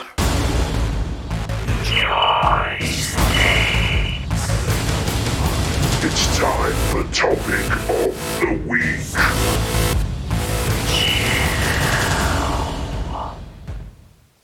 And topic of the week this week is games that made you cry. John, let's start with you. Okay. Um, Red Dead 2 made me cry. I'm a very emotional man anyway. Very in touch with my emotional side. Um, cried like a baby at Red Dead 2. I'm not going to say why without spoilers, but it was very, very sad. Very, very sad time. Um, Last of Us 1, I cried. Last of Us 2, I cried. And um, yeah, when I played that Outcast game last week as well, um, I cried at that because of how bad it was. But, but yeah, it's uh, it's moments in these games, and it, for me, like don't get me wrong, like every game I turn on, I'm not sitting there in like flood of tears. Like I'm not playing Modern Warfare and just sitting there crying like a baby. But um, so it's the characters for me. It's when I become really invested in the characters of the games that that I'm playing, um, and if if it if of certain things happen, if certain characters die, then um, yeah, it it can be a little bit a little bit upsetting because when when I play a game, I really like to immerse myself into it as much as possible as an as an escapism from uh, things that, that might be a little bit worrying or whatever in real life. So I really Birmingham. Yeah, Birmingham in general, yeah. so I really uh, get invested in the characters, and if something happens to those characters, then I take it personally. I don't take it personally, but uh, it just could be a little bit upsetting. But um, Nezzy, how about you? What, has, a, has a game ever made you cry? I, I, I really don't think so.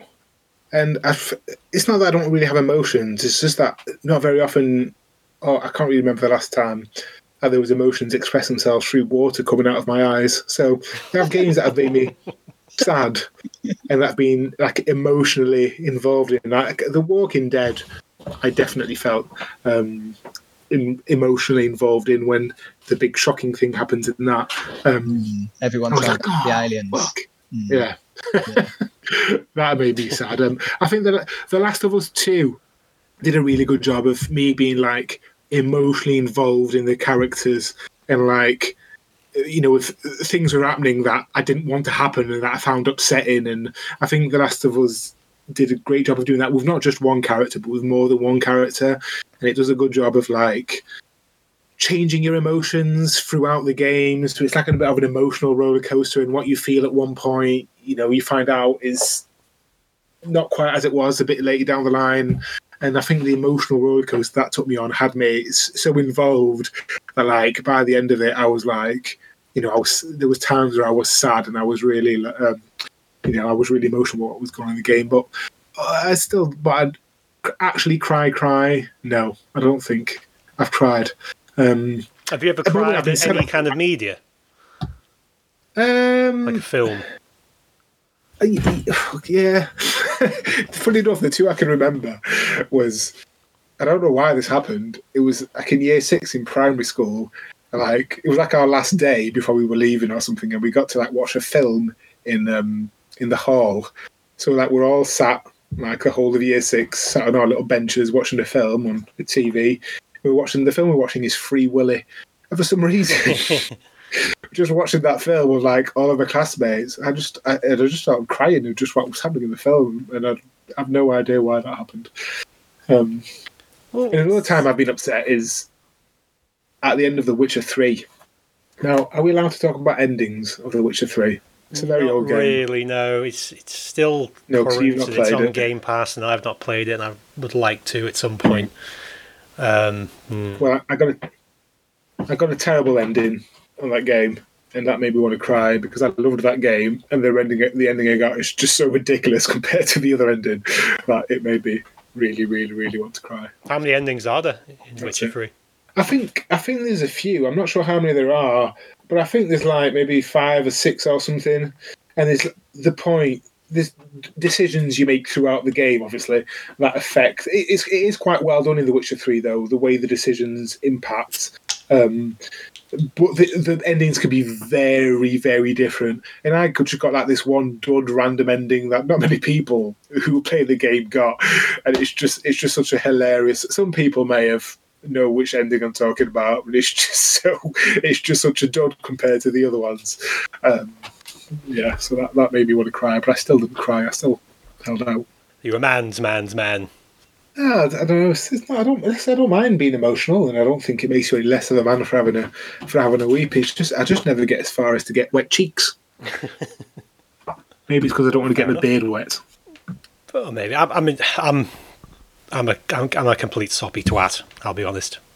Um, I've, I've found getting older, I seem to cry more and more at th- things. It's always like it's all media, and just what gets me the most. I'm- I'll go into my games in a minute, but um, currently watching videos of dogs being rescued uh, and being rehabilitated.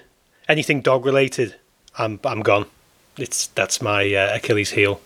I'm a huge dog person, so anytime a dog is in distress or a dog's being um, it's recuperating or you see its journey back to whatever, um, yeah, I'm gone. Um, yeah, dogs all day long. Humans can go fuck themselves, but dogs, dogs are a special type of uh, species, aren't they? Uh, but yeah, my Yeah, games, yeah, my indeed. games. Um, so yeah, Telltale's The Walking Dead. Uh, I thought the end of that, without giving it away, um, it was a great ending to the season. Um, I'm still yet to play season three. I think I'm only up up to season two with that. I loved them as well. I don't know why I've stopped playing it, so I'll have to get onto that. Uh, the Last of Us, especially the the opening um, act, the well, the opening, uh, the intro, basically. Um, Oh yeah, everyone knows what I'm talking about. I won't I won't say exactly what I'm talking about, just in case there's still people who haven't played the game. If you've not played it, play it for God's sake. It's it's one of my top five all time games, I think. Um, but yeah, Yeah. the first sort of half an hour is you're emotionally drained by the end of it. yeah, I agree with that. It's just such a fantastic game, and even uh, at the end, towards the end of The Last of Us, when they're in a a building and they're, they're walking through the building, and there's this uh, part of the walls collapsed, and they're looking into this courtyard, and, and there's a, a family of giraffes just grazing, Oh yeah.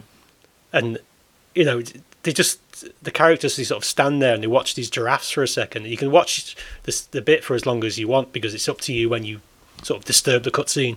So they're just there watching the giraffes, and after everything they've been through for the past, um, I suppose twenty five hours of gameplay, just watching these giraffes, just just just you know, watching this nice peaceful moment, especially knowing that you know you, you're about to come to the climax and shit's going to go down. Um, yeah, it brought a tear to my eye. It was yeah, it was weird. And when a game can do that to you, just just by some giraffes grazing, you know the game is good, and you know that they've they've got you by the balls uh, on an emotional level. Um, also, Mass Effect Three, the the opening sequence of that, the escape from um, Earth as Earth was being destroyed. Spoiler alert, but fucking hell, it's an old I know game. yeah, why you're allowed to spoil, but I'm not. It's an old game. I suppose Last of Us is quite Right, similarly aged, but it's it's it's right at the beginning. It's there's no, it's no I'm only joking. yeah, it's on the front cover. So yeah, but it, I think it's the music and the just just the, the way they handle it and the, that's that's it. The the boy you save the boy. The boy gets onto a um, a ship and is evacuating the planet. And as the Oh, yeah, I ship's remember that, yeah. lifting into orbit, it gets hit or taken down, and you know the boy's on there. And yeah, the music for the game, which is is great anyway, it just adds to the whole thing. Anyway, it, um, I I still think Mass Effect Three is a brilliant game. Um, originally, the ending was a bit weak, but with the extra ending they they put on, it's uh, I mean they've, they've done well. I'm looking forward to playing the whole thing again. They're, they're remastering the whole Matrix, uh, not Matrix, the whole Mass Effect um, trilogy, aren't they? Apparently, it's coming Yeah. out, coming out this year, I believe. So I'm looking forward to that. And finally, my other game is uh, What Remains of Edith Finch, which is a an emotional roller coaster of a game. Uh, if you've not played it, it doesn't take that long to play. It's maybe three, four hours, perhaps, and it's just a sequence of stories about this family and the tragedy of this family, and it's done in such an entertaining and creative way. Um, again, I'm not going to go into what made me cry on that particular game, um, but you'll know it when you see it, I reckon. Yeah, you will. Yeah. I've played that game and I really enjoyed it, but I can't remember any of it. I have a terrible memory, if, even for games. Like I've played all the Mass Effects. I played Mass Effect three and completed it, but I can't tell you what happens at the end. I can't remember. It's a good reason to play it again this year. Yeah, yeah exactly. If only I had time. But, But um, also, what you said about The Last of Us, the first one, the start of it, yeah, that actually that is a bit. And I replayed it not too long ago, and um, that is really emotional. And Yeah. um, I think, li- like you and Dog, since I've had children, anything involving children now, I find really hard to watch children suffering or parents losing children or parents having to watch their children suffer. Anything like that now Yeah. actually does really upset me. Yeah, as soon as you can re- relate on any level at all to whatever's happening, then you get a re- an emotional response, don't you? That's that's Mhm. how they work. Whether it Yeah. be tears or joy or um, empathy or whatever, it's yeah. And I mean, I'm, I'm not a parent, so I, I can't relate on that level.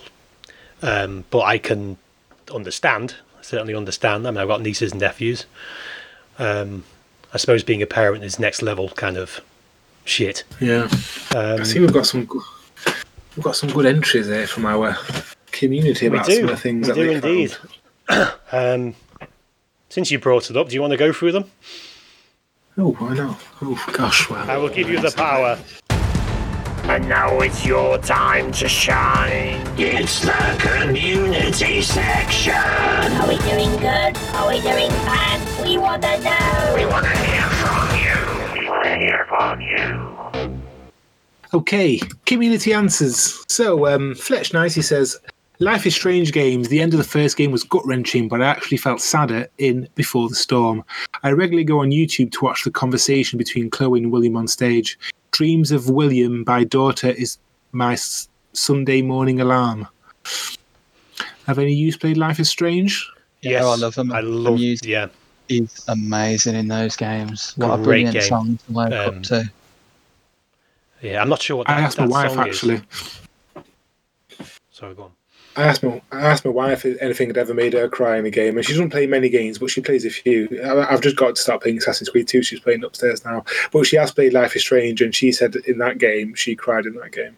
I was fun. upset. By I think it was episode three, at the end of episode three, or at the end of episode two, something like that. The, the bit where the dynamic changes really unexpectedly. You, you- you don't know until it happens. Do you know which? You know? Do you know Yeah. which bit I mean?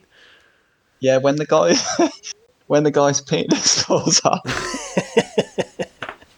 It's a real dynamic dynamic changer. Look how big Um, my knob is. Massive. Yeah, that bit. that bit, yeah. No, but you know which one I No, mean, don't you? Yeah, I the- do know what you mean, Yeah. really. Yeah. that was the Fun. very emotional bit. Yeah, I agree with that. Cool. right. Well, Yeah, great films. Uh, films, great games. Life is Strange. I've not Should played. I've we, not um, finished the have- second one. I will do. Should we take one of these each? Because otherwise, th- there is a lot to read Yeah. in one go. Yeah, go Uh, for it. Yeah. Let's go round table. I'll go next, and then we'll just we'll just keep going round. Oh, the really Um, small one. Yeah, go for it. Uh, Rich Webster says, uh, "Yep, both Red Dead Redemption games um, made him uh, tear up, and also Final Fantasy VII." I agree with the first Red Dead Redemption. At the end of that, yes. Second Red Dead Redemption, not so much for me. Really, when his penis fell off. I think you can relate think- to that think- on an emotional level because if that happened to you, it would make you cry. Yeah, it did. It did happen to me. Oh dear. So, I think with the second Red Dead Redemption, it was because because it was so long, and I do love that game. But again, there, I, 'cause there was just a bit of a, another. It, it was a bit of a never-ending game, so I think by the end of it, my emotions were a bit numb. Yeah, and they're like twenty hours that you have to spend building a house randomly Yeah. in the prologue. Well, I agree with the first one. That is a, it was a hell of a ending, wasn't it? Coming out of that barn, Yeah. and then your penis falling off. That's- Crazy. it's probably the best ending to a game, I reckon. Uh, Kim, gamer girl from the Over- Overseas Connection, says Red Dead Redemption, Red Dead Redemption 2, the first season of Telltale's The Walking Dead, which I agree with. Gears 3 as well. Um, I can't remember Gears 3. Yeah, Ages since I played that. I, I remember. Mm, Dom's penis falls clean off. no, it does involve. Uh, I mean, sure, we can spoil this. It's been out years. Like, uh, it's where Dom dies, and it's quite sad. Um, and it all goes in slow motion. And what's that really depressing song called? Uh, Mad World. All around me are familiar. Oh, yeah, no, I was love that song. game. That was the first That game. one. That was. all right. Still, I Ah. still love the song. Don't know, don't know what. Okay. Um, so yeah, and I think it's where Dom crashes the vehicle, and then that's the same one where like Dom's wife and stuff. He finds her in like that alien pod covered in all that alien goop shit, and like shoots her and stuff. It's very uh, uplifting game. Yeah, that was a little bit sad. I, I don't like games where they're intentionally or films or they're int- intentionally trying to control my emotions with obvious things. If I know it's in, it's intentionally done just to make me feel a certain way, my brain goes nope. Yeah, to you can detect it, can't well you? It's, it's yeah, yeah, I know what you mean. Those emotionally manipulative films and games. Yep. Um, I'd probably still cry anyway because I'm a, a big soppy cunt. Kills. Uh, oh I yeah. go, uh, um, so yeah, Chopper Kelly agrees with Walking Dead. It's it's written in uh, brackets. Right. Carry on. Next one. We've got Rich Pav who says hello from Japan. Ooh. Um, Hello. Wolfenstein. Konnichiwa. I don't know how to say. Yeah, that's it. Well done. Wolfenstein Stew. The Wolfenstein's Wolfenstein's 2 with a new Colossus introduction cutscene. The protagonist as a child has had his hands strapped to a wooden horse by his abusive father and was forced to shoot his dog with a shotgun. The game wouldn't let me shoot the father. The scene wasn't necessary. See, if I started that game and I was forced to shoot the dog, I would not continue with that game. Oh yeah. That that would kill it off. Yeah. Kill it off for me. I'm done. That sounds awful. Oh yeah, I think I'll give that one a miss. It does sound. I, I, I do remember this, and it it is an awful scene. But I think I had that reaction and thought, "You're just trying to make me sad. You're just trying to make me. You're trying to shock me. You're trying to make me. Well, I'm not going to do it. It's not a real dog. I'm just going to shoot it. That's how that will make me feel. Because to me, it's like a really intentional way of trying to shock you so early on in the game. So it didn't really bother me. Yeah, I, I gave this game a miss anyway because I completed the first one and I thought it was boring for the most part. To be honest, I know people love it. I was just really bored with how repetitive it was. I don't like shooting Yeah, the, the I'm- dogs and stuff in Far Cry 3 enough. Every time I, I kill one, I have to apologise to it. don't don't make me do this. Please don't make me do this. And like, oh, I have to look away and then shoot it. Um, up next, we've got Vamp Dave Grohl, who, um, as well as um, he says, almost all of Life is Strange, and also also Life is Strange Before the Storm, the only game that's brought me to floods of tears. Yeah, both great games. I need to play Mm-hmm. the second one. I've not played it yet. I played Yeah. episode one. I've just got tired of the episodic thing. So that's why I kind of stopped playing those types of games. But maybe I should. I didn't like the first Life is Strange. I played the first one, I didn't carry on. But the second one does look better, so I might give that a go. The first episode was good, and what I played of it, um, it went off Game Pass. That's the reason I didn't play it. I got to Oh, episode, I got past episode one, then it had just vanished. I was like, oh, I'm not buying it. So one day I'll go back to it. Uh, Daniel W says Red Dead 2 for sure, but The Last of Us 2 is all kinds of gut wrenching. Yep. The game I've not played, but I know pretty much everything now. Everything's been spoiled for me, unfortunately. Um, For, So for I which one? Last of Us 2. It's the Okay. uh, I, I got rid of my PS4 to fund the PC before that came out.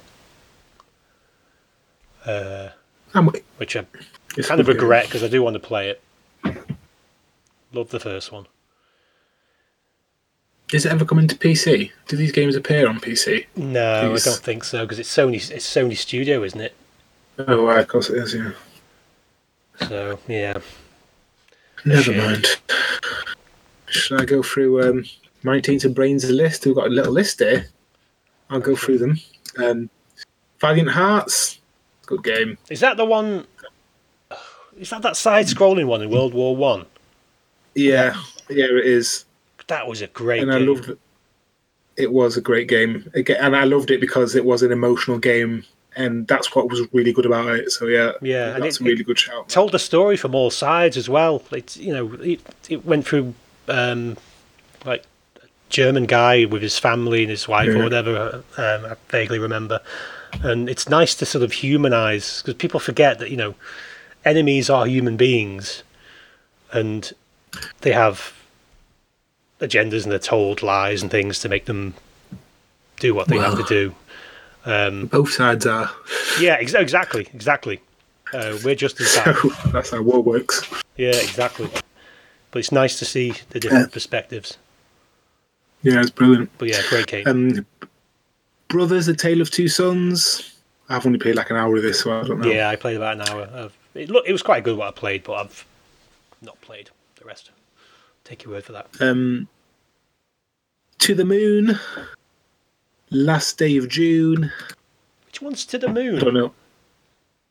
I don't, I've not Doesn't it mean played to the moon. I've heard Moon? people talk about. it. No, there's one called To the Moon as well. Yeah, I think there is. Yeah, yeah.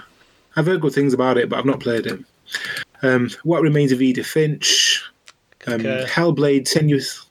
We discussed that though with that uh, Edith Finch. Hellblade: Senua's Sacrifice. I enjoyed that game. Have you have you played it? What kind of game is it? Is it like a third-person It's- adventure? Yeah, third person action game. Yeah, I think it's not a massive long game. I think it's about ten hours or so. It's um, I think it's I think the um, the kind of like USP of this game is that you're inside this um Senua, I think her name is.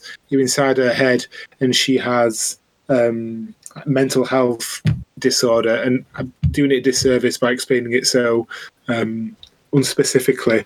Um, but like you play it with headphones and you hear voices in the head, and it's all about like the struggles that she kind of goes through in her head, like suffering through this mental um, these mental health issues while going through this crazy game. Um, I've done a terrible job explaining that, but anyway, you you do kind of like um, you do make a, a really good connection with the character, and um, because of that, I found that it was a pretty emotional game because, like you say, you kind of like um, you you kind of just emotionally involved. He does a really good job of like making you feel like you're kind of part of the character as well. So um, yeah, it's a really good game. I definitely recommend it. It's a good game as well. Okay, cool. Um, so the last three on there are Gone Home, um, which I've not played, I've not Red Dead Redemption, and That Dragon Cancer. Um, I think that I'm surprised that dragon that Dragon Cancer's not crept up more. I've not actually played it, but I've heard a lot of things about it. It's a game about someone having cancer, which I've heard is really an, an emotional journey of a game. Yeah, it definitely sounds it. Yeah. Yeah. Um, I like shooty shooty as much as everyone, but I also like a game that causes an emotional response, and that's what you finished with. Yeah, I quite I agree. totally agree. Computer games are very powerful things. I think probably one of the best um, medias to tell a story because you can tell a story and also be part of the story. Exactly. So, I uh, agree. Yeah. Uh, Um, Chopper Kelly simply says, "The end of Limbo, uh, Limbo, fucking hell, the end of Limbo got a bit choked up." And uh, Lewis Danson says on uh, Facebook um, group, go and join it. Uh, he say he doesn't say go and join it. He says Gears of War Three was probably the first game that made me sad, and it hits hard every time I replay it. Definitely the best in the series for me. I remember it being the Ooh, best. Vicky Bryan. I was- Vicky Bryan agrees. She says Dom dying was sad for me. Gear Three is definitely the best out of them all. I spent so many hours playing that. Uh, Chris Matthew says, "Of course, everyone was sad. I'm assuming that's supposed to be when." A- Arif? See, this Arif? is this, Aerith. Arif?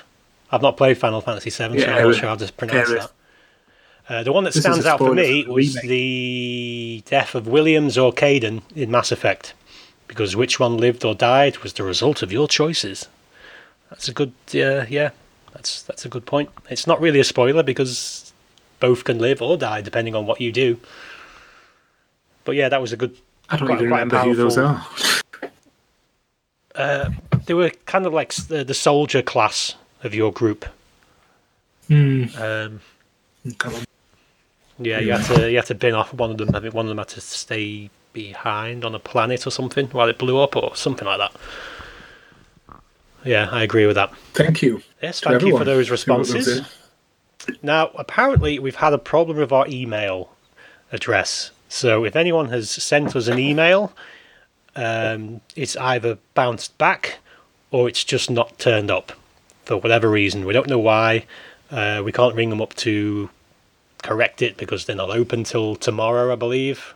Um, yeah, well, it, they say Tuesday, but um, I'm on it. As I will, as the person who set up the email, I set up an email that broke immediately. I will make sure that I get it fixed in the next couple of days. Yes, that was a bit of a fail. Do we have any uh, community messages um, that aren't the uh, the crying bit topic of the week? Not really, no. Uh, because I just, I just sort of reached out to everyone for the for that one specific thing. So we, we had a lot of responses about the about what games uh, made people sad. And also, the email is broken, so there's probably hundreds of Yeah. emails floating around in the internet system somewhere. I'm sure we'll track them down eventually. Uh, wonderful. I can talk vaguely about what Fraser said in his podcast if uh, if you've not listened to it yet. He was uh, People talking about us. yeah, it was it was nice to, to hear him talk about us. Um, he said basically that uh, Nezzy was a natural podcaster. He was very impressed with you. Pay him well. He said, "Yeah, it's, it's great to have Dan back." Um, I was energetic, which is either a good or a bad thing. I'm not not quite sure. And John was shit. that sounds about right. No, he just. Uh, Well, thank he, you. He, he said he really enjoyed the podcast, um, but the, the levels were a bit off, which they certainly were on the first episode. The second one should have been better. If you've listened to the second episode and the levels are still a bit weird, let us know so we can correct it. But I'm fairly certain they should be bang on. How can people contact us? Well, Jay? they should follow us on Twitter at Joysticks and Chill. They should join our Facebook group, Joysticks and Chill. Eventually, they can email us, probably at podcast at joysticksandchill.com, but that's debatable at the moment. You can also leave an audio message on Anchor. Beyond all of that, please leave us a review on iTunes because it helps us become more. Uh, it, the spotlight grows bigger around us the more reviews are left. Please, please review us on iTunes. We want to hear from you. We want to hear from you. Follow us on Twitter. Follow us on Facebook. Email us. Podcast at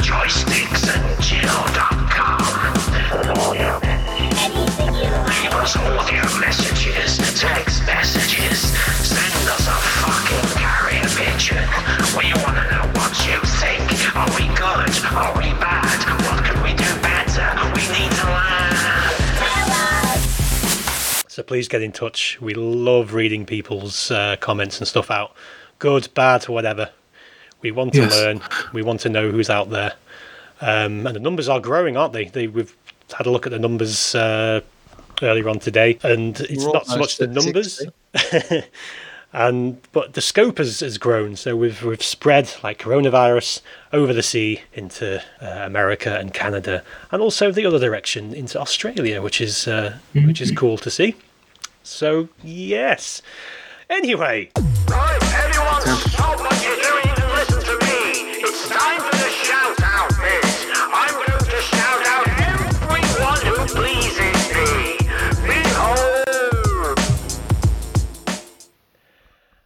I will start with this one. I'm going to shout out Stu Duke and Chinny, like I always do.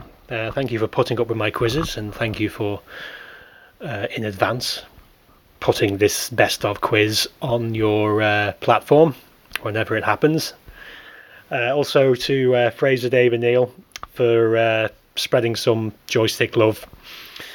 We appreciate the comments, and um, Pilch for pulling up with John on his podcast. Um, I think that's it for me. Uh, shout out wise. Thank you very much for all the comments as well. I'm sure someone's going to talk about that. John? Okay, um, you guys, thank you. It's been a pleasure as always. Uh, I genuinely look forward to coming on the shows. Um, my wife, because she is fantastic. My daughter has still not gone to sleep, and she should have went to sleep at like seven o'clock. Um, and she's been absolutely brilliant. Um, Coffee Hound Retro Sharker from Twitter, who um, I started following on Twitter, and they said they'd give um, our podcast a listen and yeah, they're absolutely fantastic. So thank you for that, Ian Bitdead, uh, because he always shares loads of really interesting podcasts that he listens to, um, and um, yeah, I always get some really good, uh, really good shows to listen to from him. My friend Darren, who recently found out that he's tested positive for coronavirus. Unfortunately, I know he won't mind us uh, saying that, so I hope he gets, but hope you get better soon, mate. Um, and yeah, he knows that if he needs anything, that I'll drive there after him. Probably kill myself driving there because I'm so shit at driving, but you know, it's the thought that counts. Um, and everyone who is on our Twitter and Facebook, we breached uh, 100 followers on Twitter today, which isn't too bad for a Twitter that's been up what less than two weeks. Um, so thank you to each and every person that's followed us on Twitter or contributed in the Facebook group. And if you have not yet, then please go follow us on Twitter or join that Facebook group. It's I don't post the same thing in each of them. It's different things in both. So please go and do that. And Nezzy, what are your shout outs? Um, I'll shout out. Say like yeah, some people from the podcast community out there that have been um, sending us some communications or talking about us in the podcast. So I'll shout out the Veteran Gamers, the Seal Podcast, um, the Boss Wave Podcast, the OCD Connection. Um, I'll shout out obviously you guys um, and my family who I've just had a very lovely Christmas and New Year's with. Um, it's back to work tomorrow. Oh, uh, Dan as well. Shout out to Dan. Get well soon. Yep. Uh, and that's about it. Um, thank you for joining us on this episode three of the podcast. We will be back again recording next Sunday for probably release on the Monday, maybe. Uh, there will be topics of the week, so please send in your comments to the topic, and there'll also be just just send in whatever you want at any time for whatever reason. Uh, You can probably tell the bar for what we talk about on the show is not that high. So yeah, send anything. Yes, so uh, thank you very much for listening. We will see you again next week. Bye. I thought you were all going to say bye. I don't know if I, I don't know if I was supposed to or not, but I was thinking about it. We'll see you all again next week. Bye. Bye. Bye. Oh, no, wrong one. Thank you for listening to the Joysticks and Chill podcast. Don't forget to join the Discord. See you next time.